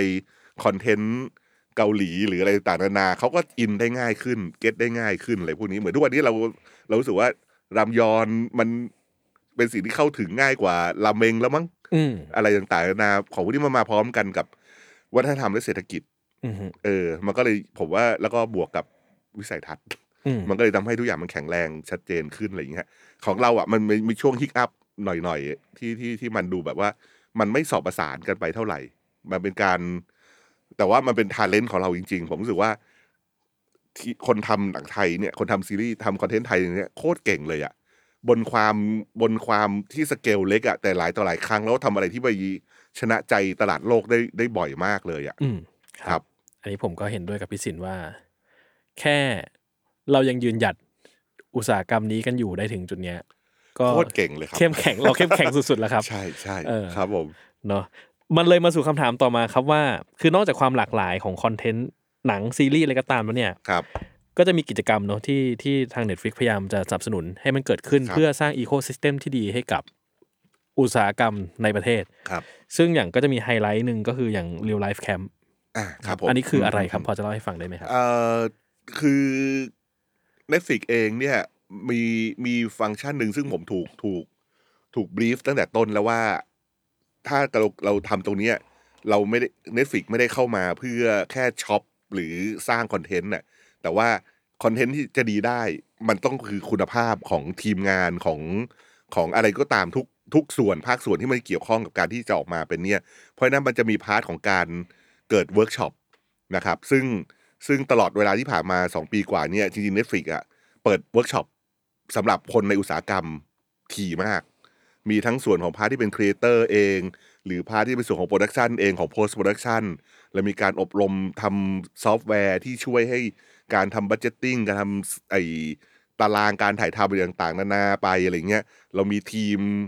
ที่มาคุยเรื่องเทคโนโลยี Virtual Studio เราก็มีทีมเราเอาทีมจากเกาหลี ทีมจากอเมริกาอะไรมาพวกนี้เลยครับ มาช่วยมาช่วยเป็นทำเวิร์กช็อปมาตลอดเวลา แต่ว่าอันที่เมื่อกี้พูดถึงขึ้นมาเนี่ยไอ real life เนี่ย มันก็เป็นอีกหมายอีกเป้าหมายหนึ่งของเราที่เราอยากจะพัฒนาคนที่เร็วขึ้นอีกหมายถึงว่า early ขึ้น เราคือเลยเลยจัดแคมป์ที่รวบรวมน้องๆที่เพิ่งจบ หรือกำลังจะจบแล้วอะไรเงี้ยครับ ให้มาอยู่ในในสิ่งที่ว่า real life เนี่ยโดยการที่ recruit มาจากทั่วประเทศ โดยติดต่อผ่านทุกมหาลัยอะไรเงี้ยครับ แล้วทุกคนก็สมัครมาส่งเรซูเม่มา ไม่จำเป็นจะต้องจบโดยตรงก็ได้นะ เพราะว่าไออันแคมป์ real life เนี่ยเรากำลังมองไปใน part ของทีมงานอื่น ๆ อีกที่ในตลาดไม่ยังไม่ค่อยโฟกัสมาก อย่างเช่นทีมบัญชีอือฮึ post sup เราอาจจะเคยได้ยินอ่า editor บ้าง sound design อะไรบ้าง แต่คุณรู้ไหมว่าของเหล่านี้ถ้าเกิดคุณมีผู้จัดการเป็นsupervisor ที่คอยเห็นมาทั้งระบบอีกหนึ่งตำแหน่งเนี่ย ซึ่ง ปกติของไทยจะใช้ปนๆกันนะฮะอืมตำแหน่งเนี้ยมีไหม หรือภาษาไทยเรียกว่า continue อย่างเงี้ยทางนู้นก็เรียกว่า script supervisor ซึ่งเขาทำหน้าที่ละเอียดกว่านั้นอีก คือเราไปเจาะในหลาย ๆ หลาย ๆ อาชีพที่เอ่อยังไม่ได้เป็นที่ popular เอางี้ก่อนเอออมคนที่เรียนฟิล์มมาก็อยากจะเป็นผู้กำกับช่างภาพอืมนักเป็ดนนงานตแบบรีอะไรพวกเนี้ยเป็นพวกแต่ key งานสาย position สายจัดการจริง ๆ อะ ซึ่งถือว่าเป็นหัวใจสำคัญมาก ๆ เลยครับ ที่จะทำให้ชีวิต ภูมิกับในกองเนี้ยราบลื่นแค่ไหน ตั้งแต่ต้นจนจบอะไรเงี้ยคือเหล่านี้ น้องๆถูกบีฟมาแล้วว่า เรามีเราจะคุยกันอย่างเข้มข้นในห้าหกอาชีพนี้ คุณลองเลือกสิหนึ่งในสามว่าคุณสนใจอาชีพไหน แล้วเข้ามาอยู่ในแคมป์กันทำกิจกรรมกัน แล้วก็มีพี่ๆมาบอกเล่าในทุกตำแหน่งอาชีพ แล้วคุณลองเลือกดูอีกที พอไปวันที่สองปุ๊บเนี่ยจะเป็นการลงอินเทนซีฟเลยแบบว่าเห็นให้ละเอียดละเอียดละเอียดชัด ๆ เลย แล้วให้เขาเลือกอีกทีว่า คุณยังจะอยู่ในอาชีพไหน ถ้าคุณอยากจะโตไปแล้วประกอบชีพอะไรอย่างเงี้ย แต่ในขณะเดียวกันเนี่ยเราไม่ได้มองแค่แคมป์นี้เพื่อที่จะสร้างคนแค่เนี้ยคนเหล่านี้บอกว่าบอกอ่าอย่างที่บอกว่ามันเป็นอาชีพที่ไม่ค่อยมีคนรู้จักหรือไม่ค่อยสนใจอะไรอย่างเงี้ยมันมองต่อไปว่าเราต้องให้คนพวกนี้ได้ออกไปลองฝึกงานจริง ๆ ในกองถ่าย ซึ่งเราก็ประสานกับทีมกองถ่ายที่เป็นโปรเจกต์ของ Netflix เองนะครับ ที่น้องๆพวกนี้จะต้องลงไปประจำกอง โดยที่มีทาง Netflix เองเป็นผู้ ดูแลความเป็นอยู่ให้ในช่วงเวลาหนึ่ง ทุกคนจะต้องเออรู้ตัวเองว่าการเข้ามาร่วม film camp อันเนี้ยนอกจากจบไอเนี้ยสองวันสามคืนอะไรต่างๆนั้นเนี้ยคุณยังมีโอกาสได้ลงไปในฝึกงานจริง ๆ อีกในช่วงสิบเดือนข้างหน้านะ ซึ่งในวันที่สองเนี่ยหลังจากที่ทุกคนโฟกัสในนี้ว่ามันจะมีพี่มีตัวแทนจากทุกกองถ่ายทุกไทเทิลที่ทำงานกับ Netflix อยู่ครับ ต้องมาช่วยกันมามามาเลือกน้องๆไปอีกทีหนึ่งประมาณ เราจากเลือกจากทั้งประเทศ 200 คนมาเข้าแคมป์ 50 คน เราเลือกเราเลือกอีก 12 คนบ้างฮะ ที่จะต้องกระจายไปกับ 6 โปรเจกต์ของ Netflix อืมอย่างต่อเนื่องเลยเนี่ย โดยที่มีแต่ละทีมเองเนี่ยทีม line producer ทีมโปรดิวเซอร์มาเลือกน้องเขาจริงๆอะเพื่อไปฝึกงานเพื่อจะได้ลงมือทำจริงๆอืมครับ อันเนี้ยคือโครงสร้างรวมๆของ real life ซึ่งเราจัดปีที่แล้วแล้วเรามีน้องที่มาได้กองถ่ายไป แล้วก็พบว่ามีน้องบางคนเนี่ย พอผ่านไปสองสอง production แล้วเนี่ย ตอนนี้ turn pro ได้แล้ว อืมออกไปทำงานรับผิดชอบเป็นมืออาชีพที่พร้อมที่มีคนจ้างแล้วด้วยอะไรอย่างเงี้ยครับอืมฮึเอออันนี้อันนี้เป็นเป็นส่วนหนึ่งที่ที่เอ่อเราก็ตั้งใจทำมัน แล้วเดี๋ยวปีนี้ก็จะทำอีกอืมครับซึ่งผมผมฟังอย่างนี้แล้วผมรู้สึกว่ามันก็ยอดเยี่ยมมากเลยนะครับหมายว่าคือผมรู้สึกว่าอุตสาหกรรมหนังไทยที่ผ่านมาแล้วกันเนาะมันไม่มีระบบเป็นรูปเป็นร่างว่า สมมติถ้าเราอยากจะทำงานอุตสาหกรรมเนี่ยเราต้องไปเริ่มที่ตรงไหน หรือว่าเราจะต้องไปหาใครต้องไปเจอใครไปเริ่มที่ตรงไหนแล้ว แล้วเราจะได้ไปอยู่จุดที่เราจะได้ทำงานจริงเมื่อไหร่ คือผมว่ามันมันไม่ได้เป็นระบบระเบียบมาโดยตลอดอะไรเงี้ยแล้วการคิดว่าพอพออย่างทางค่ายแล้วก็ Netflix เซตระบบนี้ขึ้นมาเนี่ยมันทำให้มันเห็นกระบวนการว่าก็นี่ไงคนเทรนนิ่งเสร็จก็ไปทำงานจริง ไปทำงานจริงให้เห็นภาพในการทำงานหน้าที่ในโปรเจกต์ครับแล้วเขาก็ทำงานได้ คือมันจบแค่นั้น แล้วผมรู้สึกว่าเออมันมันเป็นรูปธรรมมาก ก็ต้องต้องต้องขอบคุณเอ่อ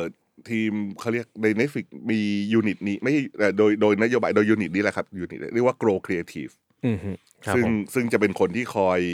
คอยกระตุ้นให้แต่ละที่อย่าลืมดู part นี้อืมแล้วให้ทาง local ออกแบบสิ่งนี้เอง คือไอลักษณะอย่างนี้เองเนี่ยก็ไม่ได้เป็น format ที่ทำในทุกที่อะครับอืมก็แล้วแต่ประก็เทศแต่ละประเทศซึ่งเราซึ่งทางทีมทางทีมเรารู้สึกว่าในประเทศเราเนี้ยขาดสิ่งนี้อืม เราลองโฟกัสดูไหมแล้วแบบว่าก็เซอร์ไพรส์ดีเหมือนกันว่าน้องบางคนไม่เคยรู้จักตำแหน่งนี้เลย หรือเข้าใจชื่อตำแหน่งนี้ในอีกแบบหนึ่งแล้วพอเข้ามาปุ๊บก็อ้าวไม่ใช่เป็นอย่างที่ฉันเลือกมานี่อืมแต่เขาก็ได้ไปค้นพบอีกตำแหน่งหนึ่งที่เราบอกเลยว่า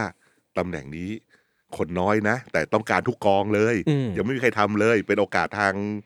อาชีพเลยอะไรอย่างเงี้ยอืมอืมครับผมครับได้ครับเอ่อซึ่งในระยะยาวครับผมออฟฟิศไทยเองจะสนับสนุน อีโค y ิสเต็มของอุตสาหกรรมยังไงบ้างครับ ก็สิ่งหนึ่งพูดได้เลยว่าตั้งแต่วันแรกที่เราเข้ามาเลยคือ production original content Netflix คือทำงานคิวละสิบสองชั่วโมงนะ แล้วถ้าเป็นไปได้อาทิตย์หนึ่งไม่ควรทำงานเกินห้าวันอืมอันเนี้ยเป็นสิ่งที่กึ่งบังคับกึ่งไอเนี้ยแต่โอเคเข้าใจได้ว่าเอ่อแต่เดิมบ้านเราเองมันจะมีลักษณะการทำงานที่ทั้งทีมงานเองหรือนักแสดงเองที่ ทำงานพร้อมกันสองเรื่องอะไรเงี้ยอืมบางอย่างอาจจะยังไม่ได้ทันทีร้อยเปอร์เซ็นแต่เรื่องการทำงานสิบสองชั่วโมง เป็นสิ่งที่เราทำบังคับได้ เพราะว่าเอ่อถ้าเกิดมันถูกวางแผนมาตั้งแต่ต้น แล้วแน่นอนว่าถ้ายกตัวอย่างเอ่อถ้าพูดที่ฉันไม่เห็นคือ ถ้าในอดีตเราเคยถ่ายหนังสิบแปดสิบแปดชั่วโมงต่อวันอืมอะไรอย่างเงี้ย มันอาจจะใช้คิวการถ่ายทำสามสิบคิวในเวลาสามเดือนอืมแต่พอทำอย่างเราปุ๊บมันอาจจะกลายเป็นสี่เดือนนะอืม เพราะว่าห้ามถ่ายเกิน แล้วก็เพิ่มคิวถ่ายไปบัตเจ็ตเพิ่มอืมเราใช้เวลาของคนเพิ่มขึ้นหลายจะต้องจ่ายเงินเขาเพิ่มขึ้นอะไรเงี้ย ซึ่งเรายินดี เพราะว่ามันเป็นสิ่งที่ควรจะทำมานานแล้วแหละครับคือเรื่องเรื่องคุณภาพชีวิตของคนทั้งทั้งหน้ากล้องและหลังกล้อง เป็นสิ่งที่เราอินซิสตั้งแต่ต้นเลย แต่ว่าโอเค อาจจะได้ยังไม่ร้อยเปอร์เซ็นเพราะว่าดาราติดคิวหรือคนที่ทำงานอยู่ แต่พวกเนี้ยจะค่อยไปแล้วก็แล้วก็ดีใจว่าได้ยินทั้งที่มันแล้วมันเป็นในขณะเดียวกันเองเนี่ยเข้าใจว่าเอ่อ ทางฝั่งในคนในอุตสาหกรรมเองก็พยายามพยายามกระตุ้นกันสิ่งนี้อยู่แล้ว และตอนนี้มันก็เลยเกิดขึ้นไปพร้อม ๆ กันได้ก็เป็นสิ่งที่ดีเพราะหลาย ๆ ทีมก็อดอปหลาย ๆ อย่างไป หรือแม้กระทั่งระบบเทรนนิ่งเรื่อง workflow อะไรต่างๆนานาที่เรารู้สึกว่ามันเป็นมาตรฐานสากลเลยครับ เรามีการที่ทุกทีมต้องผ่านการ respect training respect training คือการที่เหมือนมาคุยกันอะว่าอ่า respect คืออะไรอืมเพื่อที่จะให้เกียรติกันหรือว่าอะไรที่ไม่ควรทำหรืออะไรที่มันเป็น harassment หรืออะไรต่างๆ นานา หรือแม้กระทั่งในซีรีส์ที่มีเนื้อหาเอ่อไม่ว่าจะเป็นเรื่องที่มีความสุ่มเสี่ยงในเรื่องของนูดหรืออืม love scene หรืออะไรที่เกี่ยวกับเด็ก เราก็เอา workflow เอากฎเกณฑ์พวกนี้มาใช้ครับ ในการถ่าย love scene ต่าง ๆ นานาที่จะเกิดขึ้นในหนัง Netflix เนี่ยเรามี intimacy เอ่อ coordinator ครับ ซึ่งซึ่งต้องทำหน้าที่นี้เราก็ adopt เราก็เป็นคนที่ ใช้แรก ๆ ซึ่งคนที่ทำตำแหน่งนี้ได้จริง ๆอะต้องผ่านการ train อืมฮึครับมันเหมือนต้องมีใบ ซึ่งก็โชคดีมากๆครับ ที่ที่ก็มีทางทีมไทยหลาย ๆ คนไปผ่านการอบรมนี้มาแล้ว แล้วก็เลยทำให้การถ่ายทำเรามีมาตรฐานที่ชัดเจนในการที่สร้างความมั่นใจให้กับนักแสดง แล้วก็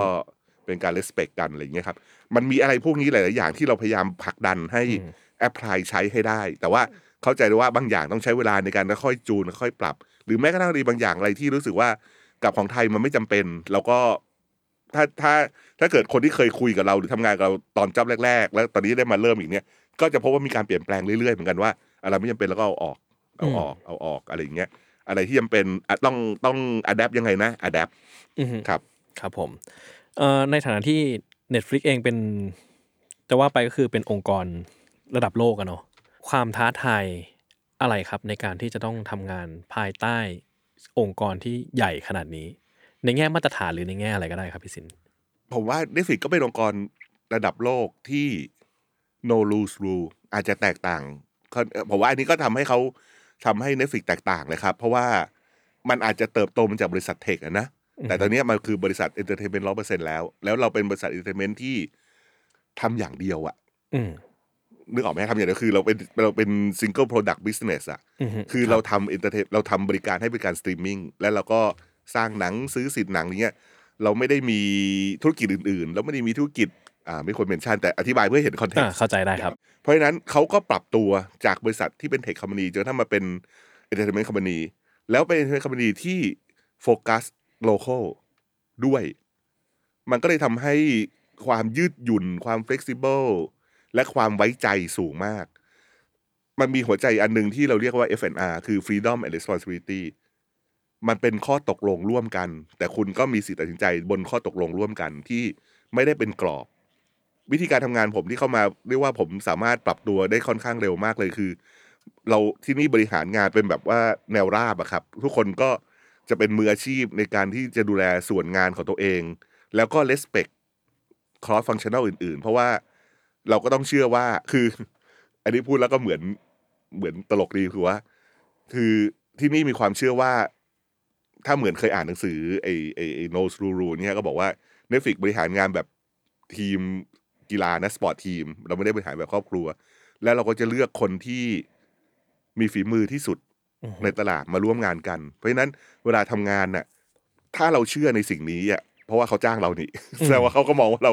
เราเก่งที่สุดในตลาดหรือเปล่าหรืออะไรเงี้ยอันนี้ยกตัวอย่างนะฮะอือฮึเราก็ต้องเชื่อว่าเขาก็ต้องจ้างคนที่เก่งที่สุดใน partner ในในเนื้องานส่วนอื่น ๆ ด้วยอะมันก็เลยให้การทำงานเนี่ยมันเป็นการ trust กันอืมแล้วเราสามารถปล่อยวางในส่วนที่ไม่ใช่งานของเราโดยตรงได้ แต่ว่าโอเคแน่นอนว่าสมมติว่าถ้าเกิดเราทำทำงานของบน Netflix มาคือเกิดจาก content เนาะคอนเทนต์จะถูกส่งไปต่อไป post-production ยังไง หรือว่าถูกส่งไปให้ทีมโปรโมทยังไงเนี่ย เราก็ต้องเชื่อว่าทีมเหล่านั้นเขาเป็นมืออาชีพพอเหมือนกันที่เขารู้หน้าที่เขาอืมแต่เรามีหน้าที่ที่เราต้องให้ context ของงานเราให้เข้าใจตรงที่สุดหรืออมละเอียดที่สุด พอที่เขาจะทำงานต่อได้ แล้วเราก็หลังนี้เราปล่อยมือได้เลยอืมทีมโปรโมทเขาจะคิดอะไรต่างๆ นานา หรือทีมโพสต์เขาจะหาสิ่งดีๆที่สุดมาอยู่ในตรงนี้ ซึ่งเราไม่ต้องคอยไปปวดหัวไปคอยวิ่งไล่ตามสิ่งเหล่านี้ด้วยอะไรอย่างเงี้ยแล้วก็ทำงานประสานกันเพราะว่าสิ่งเหล่านี้มันทำให้มันทำให้ไอความเป็นระดับโลกของเขาเนี่ยที่เรา มันมีประโยชน์มากที่เอามาใช้ในการพัฒนาเรา อืมครับผม ครับผมเอ่อตั้งแต่สตรีมมิ่งนะครับ ได้เริ่มเข้ามาวางรากฐานในประเทศไทยนะครับ ผมคิดว่าคนจำนวนไม่น้อยผมว่าเกือบทั้งหมดเลยมั้งคือผมเห็นบรรยากาศนี้ครั้งแรกตอนดิจิตอลทีวีคือคนฝากความหวังไว้กับสิ่งใหม่ที่เข้ามายี่สิบสี่ช่องอ่าทั้งคนดูและผู้ผลิตครับ เหมือนกับว่าคนดูก็คาดหวังว่า ฉันจะได้ดู อะไรที่ฉันไม่เคยได้เห็นครับ คนทำก็ได้ความคาดหวังว่า ฉันจะได้มีโอกาสทำในสิ่งที่ไม่เคยได้รับโอกาสที่ไหนได้ทำในจุดเนี้ยครับ ผมว่า Netflix เองก็เจอความคาดหวังนี้แน่นอน แบบเพราะว่ายังไงก็เจอครับเอ่อในฐานะ local office อะครับ เราจัดการความคาดหวังนี้ยังไงครับพี่สินตรงไปตรงมาอือฮึตรงไปตรงมา ดีที่สุดคือ คืออย่างที่เมื่อกี้พูดเลยฮะผมพูดต่อผมไม่ผมไม่ทวนแล้วแต่ว่า สุดท้ายมันเป็นบริษัทที่ทำธุรกิจอยู่ดีอืมมันเป็นบริษัทที่ไม่มีการลงทุน และทำสิ่งนี้ทุกคนรู้อืมมันใช้เงินทุนสูง เงินทุนมาจากใคร เงินทุนของเรามาจากสมาชิกอืมเพราะฉะนั้น กลับไปโจทย์แรก เราจะทำในสิ่งที่คนดูเขาอยากดูอืมแต่เราอาจจะมีสเปซอยู่บ้างในการที่บางอย่างมันไม่เคยมีอืมและเราอยากลองให้เขาดูอะไรอย่างเงี้ยฮะตรงนี้ต้องเปิดใจพร้อมกันเหมือนกันอืมว่าบางอย่างมันก็เป็นการลองนะอืม เรารู้สึกชอบมันรู้สึกว่าเฮ้ยมันมีคนทำเว้ยอืมขอลองหน่อย ถ้าดีถ้าเกิดคนดูออกไปของแปลกใหม่ คนดูชอบ อะโชคดีไปต่อ หรือไม่ก็ถ้าเกิดถ้าเกิดมันไม่ได้มีคนดูนะ เราต้องกลับมาดูอย่างที่เล่าไปเหมือนกัน learning มันพลาดที่อะไรวะ อะไรที่มันทำเนี่ย แต่ถ้าเกิดว่าทุกอย่างทำดีหมด แต่ว่า อะเขาเรียกอะไร จังหวะในการฉายไปไม่ดีดันไปชนสวิตเกมสองเนี่ยอืม งวดหน้ามึงก็อย่าไปอย่าไปปล่อยชนกับของที่คนเขารอดูเยอะ มันก็เหมือนจับโปรแกรมวิ่งเข้าโรงนะฮะมันอืมมันธรรมดามันมันเป็นคือไม่ว่าจะยังไงก็ตามผมว่าโดยรายละเอียดพวกนี้อะมันมันเราจะแชร์เขาตั้งแต่ต้นยิ่งยิ่งยิ่งที่ไม่เคยเข้ามาในสตรีมมิ่งไม่เคยทำงานกับสตรีมมิ่งมาก่อน โชคดีที่ผมก็ผ่านแบบว่าเอ่อระบบอุตสาหกรรมภาพยนตร์โรงหนังมาอย่างเงี้ย ผมสามารถพูดและเปรียบเทียบได้ว่ามันมีข้อแตกต่างกันนะ สิ่งที่คุณ expect ได้คืออะไรอืมสิ่งที่ เป็นลักษณะพิเศษของคนดูบน Netflix มันคืออะไร อะไรอย่างเงี้ยเปิดเผยตรงไปตรงมา แล้วก็หรือแม้กระทั่งแบบว่าเมื่อจบไปแล้วเราก็มีการพูดคุยกันครับอืมมันมีการพูดคุยกัน ว่า เออมันเป็นอย่างนี้นะเป็นอย่างนั้นนะอะไรอย่างเงี้ยอะไรที่ที่คิดว่าเราพอวิเคราะห์ได้ว่า ข้อดีมันคืออะไร ข้อที่เราควรปรับปรุงต่อไปคืออะไรอย่างเงี้ยอืมเพราะเราก็อยากให้ประสบการณ์นอกจากประสบการณ์ของคนดูที่ดีกับสวิตวันนิฟิกแล้วอะประสบการณ์ของพาร์ทเนอร์ที่ทำงานด้วยกันเนี้ยเราก็ concern อืมเราก็ไม่ได้อยากว่าทำงานกันแค่ครั้งเดียวแล้วก็แยกย้ายกันไปอะไรอย่างเงี้ยครับ คือถ้าแฮปปี้กันเวลาเขาคิดอะไรเขาสนุกกับการทำงานเรา หรือเขาเห็นว่าสิ่งที่เรา offer หรือผลักดันไปมันมีประโยชน์ ก็เชื่อว่าต่อไปเขาก็น่ายังอยากทำงานด้วยกับเรามั้งอืมเพราะฉะนั้นการเปิดเผยน่าจะเป็นสิ่งการพูดกันตรงๆ น่าจะเป็นสิ่งที่ดีที่สุด ผมว่าอืมอันนี้เป็นหัวใจหลัก อืมครับ ครับผม ซึ่งเออเราคุยกันไปก่อนอัดเนอะว่าจริงๆแล้ว ทางทางตัว local office ก็เปิดรับไอเดียครับจากทุกคนทุกหมู่เราคือใครใครอยากใช่ใครอยากส่งเข้ามาก็ได้ใช่ไม่ได้ปิดกั้นเลยใช่ครับใช่ครับใช่ไหมฮะซึ่งวิธีการในการจะส่งเข้ามาได้มันต้องเป็นยังไงบ้างไหมครับเอ่อจริงๆอะส่วนใหญ่ในทีมผมมีหกเจ็ดคนเนี่ยส่วนใหญ่เราค่อนข้าง expose ไปกับไปกับคนที่อยู่ในอุตสาหกรรมระดับหนึ่งแล้วอะสามารถส่งมาทางใครก็ได้ครับอืมแล้วมันก็จะมารวมตัวกันอยู่ที่ฝ่ายฝ่ายฝั่งคอนเทนต์อืมแล้วเราก็จะมี แต่ว่าก็ใช้เวลาหน่อยนะ แล้วก็มีการจัดเรียง priority อะใครเข้ามาก่อนเข้ามาหลัง อะไรยังไง เพราะว่า เพราะว่าต้องบอกว่าเราอ่านทุกพิชอืมแล้วพิชเข้ามามันเยอะมาก เราใช้เวลาอ่านเราต้องวิเคราะห์ด้วยอะไรอย่างเงี้ยครับ แล้วก็ค่อยๆมา select แล้วก็อันไหนที่คิดว่ามันเข้าทางหรือเราเราอยากรู้เพิ่ม เราจะเริ่มนัดกันเข้ามาคุยครั้งแรกก่อน แล้วค่อยว่ากันต่อว่าคุณมีอะไร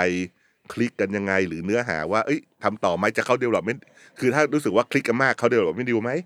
หรืออมอ่าคุณทำอะไรเพิ่มมาอีกนิดได้ไหมเราเรายังไม่ค่อยยังไม่ค่อยเห็นภาพอะไรอย่างเงี้ยอืมมันก็จะมี process เหล่านี้อยู่คือค่อนข้างเปิดครับ แต่ว่าหลาย ๆ คนก็อาจจะต้องใช้เวลานิดนึงนะ เพราะว่ามันต้องต้องวิเคราะห์จริงแล้วในขณะเดียวกันตอนนี้เนี่ย เรามีงานที่ going on พร้อม ๆ กันอยู่แล้วด้วยอืมเรามีโปรดักชันที่เกิดขึ้น มีฟุตที่เข้ามามีตัดต่อแต่ละตอนที่เข้ามาด้วยมันอาจจะต้องต้องจัดสรรเวลานิดนึงอืมครับครับแต่ที่ open open open แล้วก็อ่านทุกอัน อ่านทุกอันเออผมอ่านหนังสือเยอะกว่าที่เรียนมาที่ทั้งชีวิตแล้วเนี่ย แค่สองปีกว่าๆสามปีเนี่ยอืมครับผมอ่านทุกอันครับ ได้ครับผมอ่าถ้างั้นผมสุดท้ายแล้วครับ พี่สินอยากจะฝากอะไรถึงคนดูหรือสมาชิก หรือใครที่ยังไม่เป็นสมาชิกก็ได้ครับ ของ Netflix ในครับปี 2567 นี้ครับอ่า สำหรับคนที่ยังไม่ได้สมาชิกนะครับ เรามีแพ็กเกจ basic นะครับ ที่ราคามันก็น่าจะสบายตัวขึ้นแล้วก็เพื่อให้ได้คุณภาพแบบ 4K คือสิ่งที่ดีที่สุดที่เรา offer มันอยู่ในแพ็กเกจเดียวแล้วอืมจะได้ไม่ต้องคือหลังจากที่ตี้แตกใช่ไหมอืมว่าตี้แตใช่ครับใช่เรามีการปรับปรุงแล้วเราก็มีแพ็กเกจที่เสริมมาสำหรับคนที่อยู่แยกๆอยู่ก็น่าจะสะดวกขึ้น ลองดูก็แล้วกันครับ ไม่เป็นไรเอ่อส่วนในเรื่องเรื่องของคอนเทนต์เนี่ยผมอาจจะ ไม่ได้พูดในแง่ของ Netflix อย่างเดียว แต่มองในฐานะคนที่เคยอยู่ตรงนี้มาคนที่อยู่ในตลาดในอีโคซิสเต็มเดิมจริง ๆ อะไรอย่างเงี้ยกับในฐานะคนดูด้วย ผมโตมากับความหลากหลายในยุคนู้นน่ะยุคหนังไทยเฟื่องฟูอะแล้วสิ่งนี้ผมเชื่อว่านอกจากตัวของผมที่อยู่กับ Netflix เองแล้วด้วยเนี่ย จริง ๆ ผู้คนในในในแวดวงของเราเองเนี่ย ก็พยายามผลักดันกันมาอยู่ ช่วงเวลาที่ผ่านมาเนี่ย เราอาจจะเกิด มี bar- มี barrier ระหว่างคนดูกับคนทำระดับหนึ่งอะ่ะ แต่ผมอยากจะฝากว่าลองเปิดประตูพวกนั้นหน่อยหนึ่งไม่จำเป็นต้องบน Netflix ก็ได้ฮะอะไรก็ได้หนังที่เข้าโรง หรืออะไรที่นี่ก็ได้ ลองเข้าไปดู มันจะได้ช่วยทำให้คนทำอะเขารู้ว่าคุณชอบหรือไม่ชอบอะไร การไม่ดูไปเลยเนี่ยไม่ทำให้ไม่เกิด มันไม่มันไม่พัฒนา แต่ว่าเป็นสิ่งของคุณนะ ผมไม่ได้โทษใครอะไรอย่างเงี้ยทุกคนเพราะว่ามันก็ต้องใช้เงินใช้ทองอะไรอย่างเงี้ย แต่ว่าถ้าเกิดมีโอกาสเปิดใจดูอะไรอย่างเงี้ยครับ แล้วก็ feedback เล่าสู่กันฟังเนี่ย มันจะเกิดการพัฒนาที่เร็วขึ้น ผมผมเอาแค่นี้เลย เอาแค่นี้เลย ถ้าไม่ดูเลยเนี่ย เราไม่รู้จะไปทางไหน หรือจะพัฒนาอะไรต่อ อืมครับครับอืมแล้วก็คอนเทนต์ของ Netflix ในปีนี้นะครับ ก็ อย่างที่ได้เราคุยกันไปคร่าวๆเนาะซึ่งเดี๋ยววันที่ 2 กุมภาพันธ์ก็จะมีการประกาศ line-up ทั้งหมดอีกทีหนึ่งใช่ครับ จะเห็นหน้าเห็นตากันครบถ้วนอ่านะครับ แล้วก็กิจกรรมในการสนับสนุนต่างๆ ค่ายเคยแคมป์เคิมอะไรทั้งหลาย ก็จะมีการประชาสัมพันธ์เมื่อเมื่อถึงถึงช่วงเวลาใช่ครับผมนะครับผมอืมก็ขอบคุณพี่สินมากครับ วันนี้ที่มาพูดคุยกัน ขอบคุณมากๆเช่นกันครับ ผมสนุกมากๆเลยวันนี้อ่า ผมไม่ได้โม้ไปใช่ไหมครับ ไม่เลยครับผมพี่สินสนุกผมก็ดีใจครับ สนุกไหมครับสนุกผมสนุกดีครับสนุกดีครับ เหมือนบังคับไม่ให้ตอบไม่ไม่ค่อยไม่ค่อยได้ได้ได้คุยยาวๆลึกๆ อะไรขนาดนี้อ่าขอบคุณมากเลยครับยินดีเลยครับยินดีเลยครับได้ครับหวังว่าผู้ชมคนทนฟังได้ตั้งแต่ต้นจนจบ จะได้ข้อสรุปที่ที่ครบถ้วนได้ผมว่าเขาชินครับ ผมทำอย่างนี้กับเขาบ่อย ๆ ให้ใช่เขาครับฟังยาวผมก็แบบ เอ๊ะ พอดแคสต์เขาต้องสั้นๆ ไม่ใช่เหรอต้องประมาณหนึ่งไม่ใช่เหรอทำไมที่มันเกินชั่วโมงเรื่อยเลยวะๆใช่ ผม ผมทำอย่างนี้กับคนฟังบ่อยครับเขาเขาน่าจะชินแหละครับ แต่สนุกดีครับ สนุกดีครับ ขอบได้คุณผมมากๆเลยครับที่ได้มีโอกาสนี้ครับ ได้ครับ แล้วก็ฝากแล้วกันครับผมคอนเทนต์ Netflix ในปีนี้เนาะผมว่าก็เท่าที่ผมดูเนาะก็ตามคอนเซปต์เลยที่ที่พี่สินได้บอกไปนะ มันคืออะไรนะครับ bigger Bigger border and push boundary อ่า Bigger Border and Push Boundary นะครับ ซึ่งก็ ผมว่าก็คงมีเรื่องที่เราถูกใจไม่ถูกใจ ซึ่งก็ว่ากันไปใช่เนอะครับ แต่ผมว่ามันก็จากที่ดูแล้วคิดว่ามันก็เป็นสิ่งที่โอ้น่าตื่นเต้นที่จะได้เห็นมันเกิดขึ้นในคอนเทนต์ของไทย ในหนังและซีรีส์ไทยผมว่าเออมันมันน่าตื่นเต้นที่จะได้เห็นครับ นะครับ ก็ฝากไว้ครับผม วันนี้ก็ขอบคุณพี่สินมากครับ ครับผม ขอบคุณครับ ครับผมแล้วก็รายการ c i n e f y ครับผมขอลาไปก่อนนะครับ พบกันได้ใหม่ทุกวันพุธครับผม ก็วันนี้ลาเท่านี้นะครับ สวัสดีครับ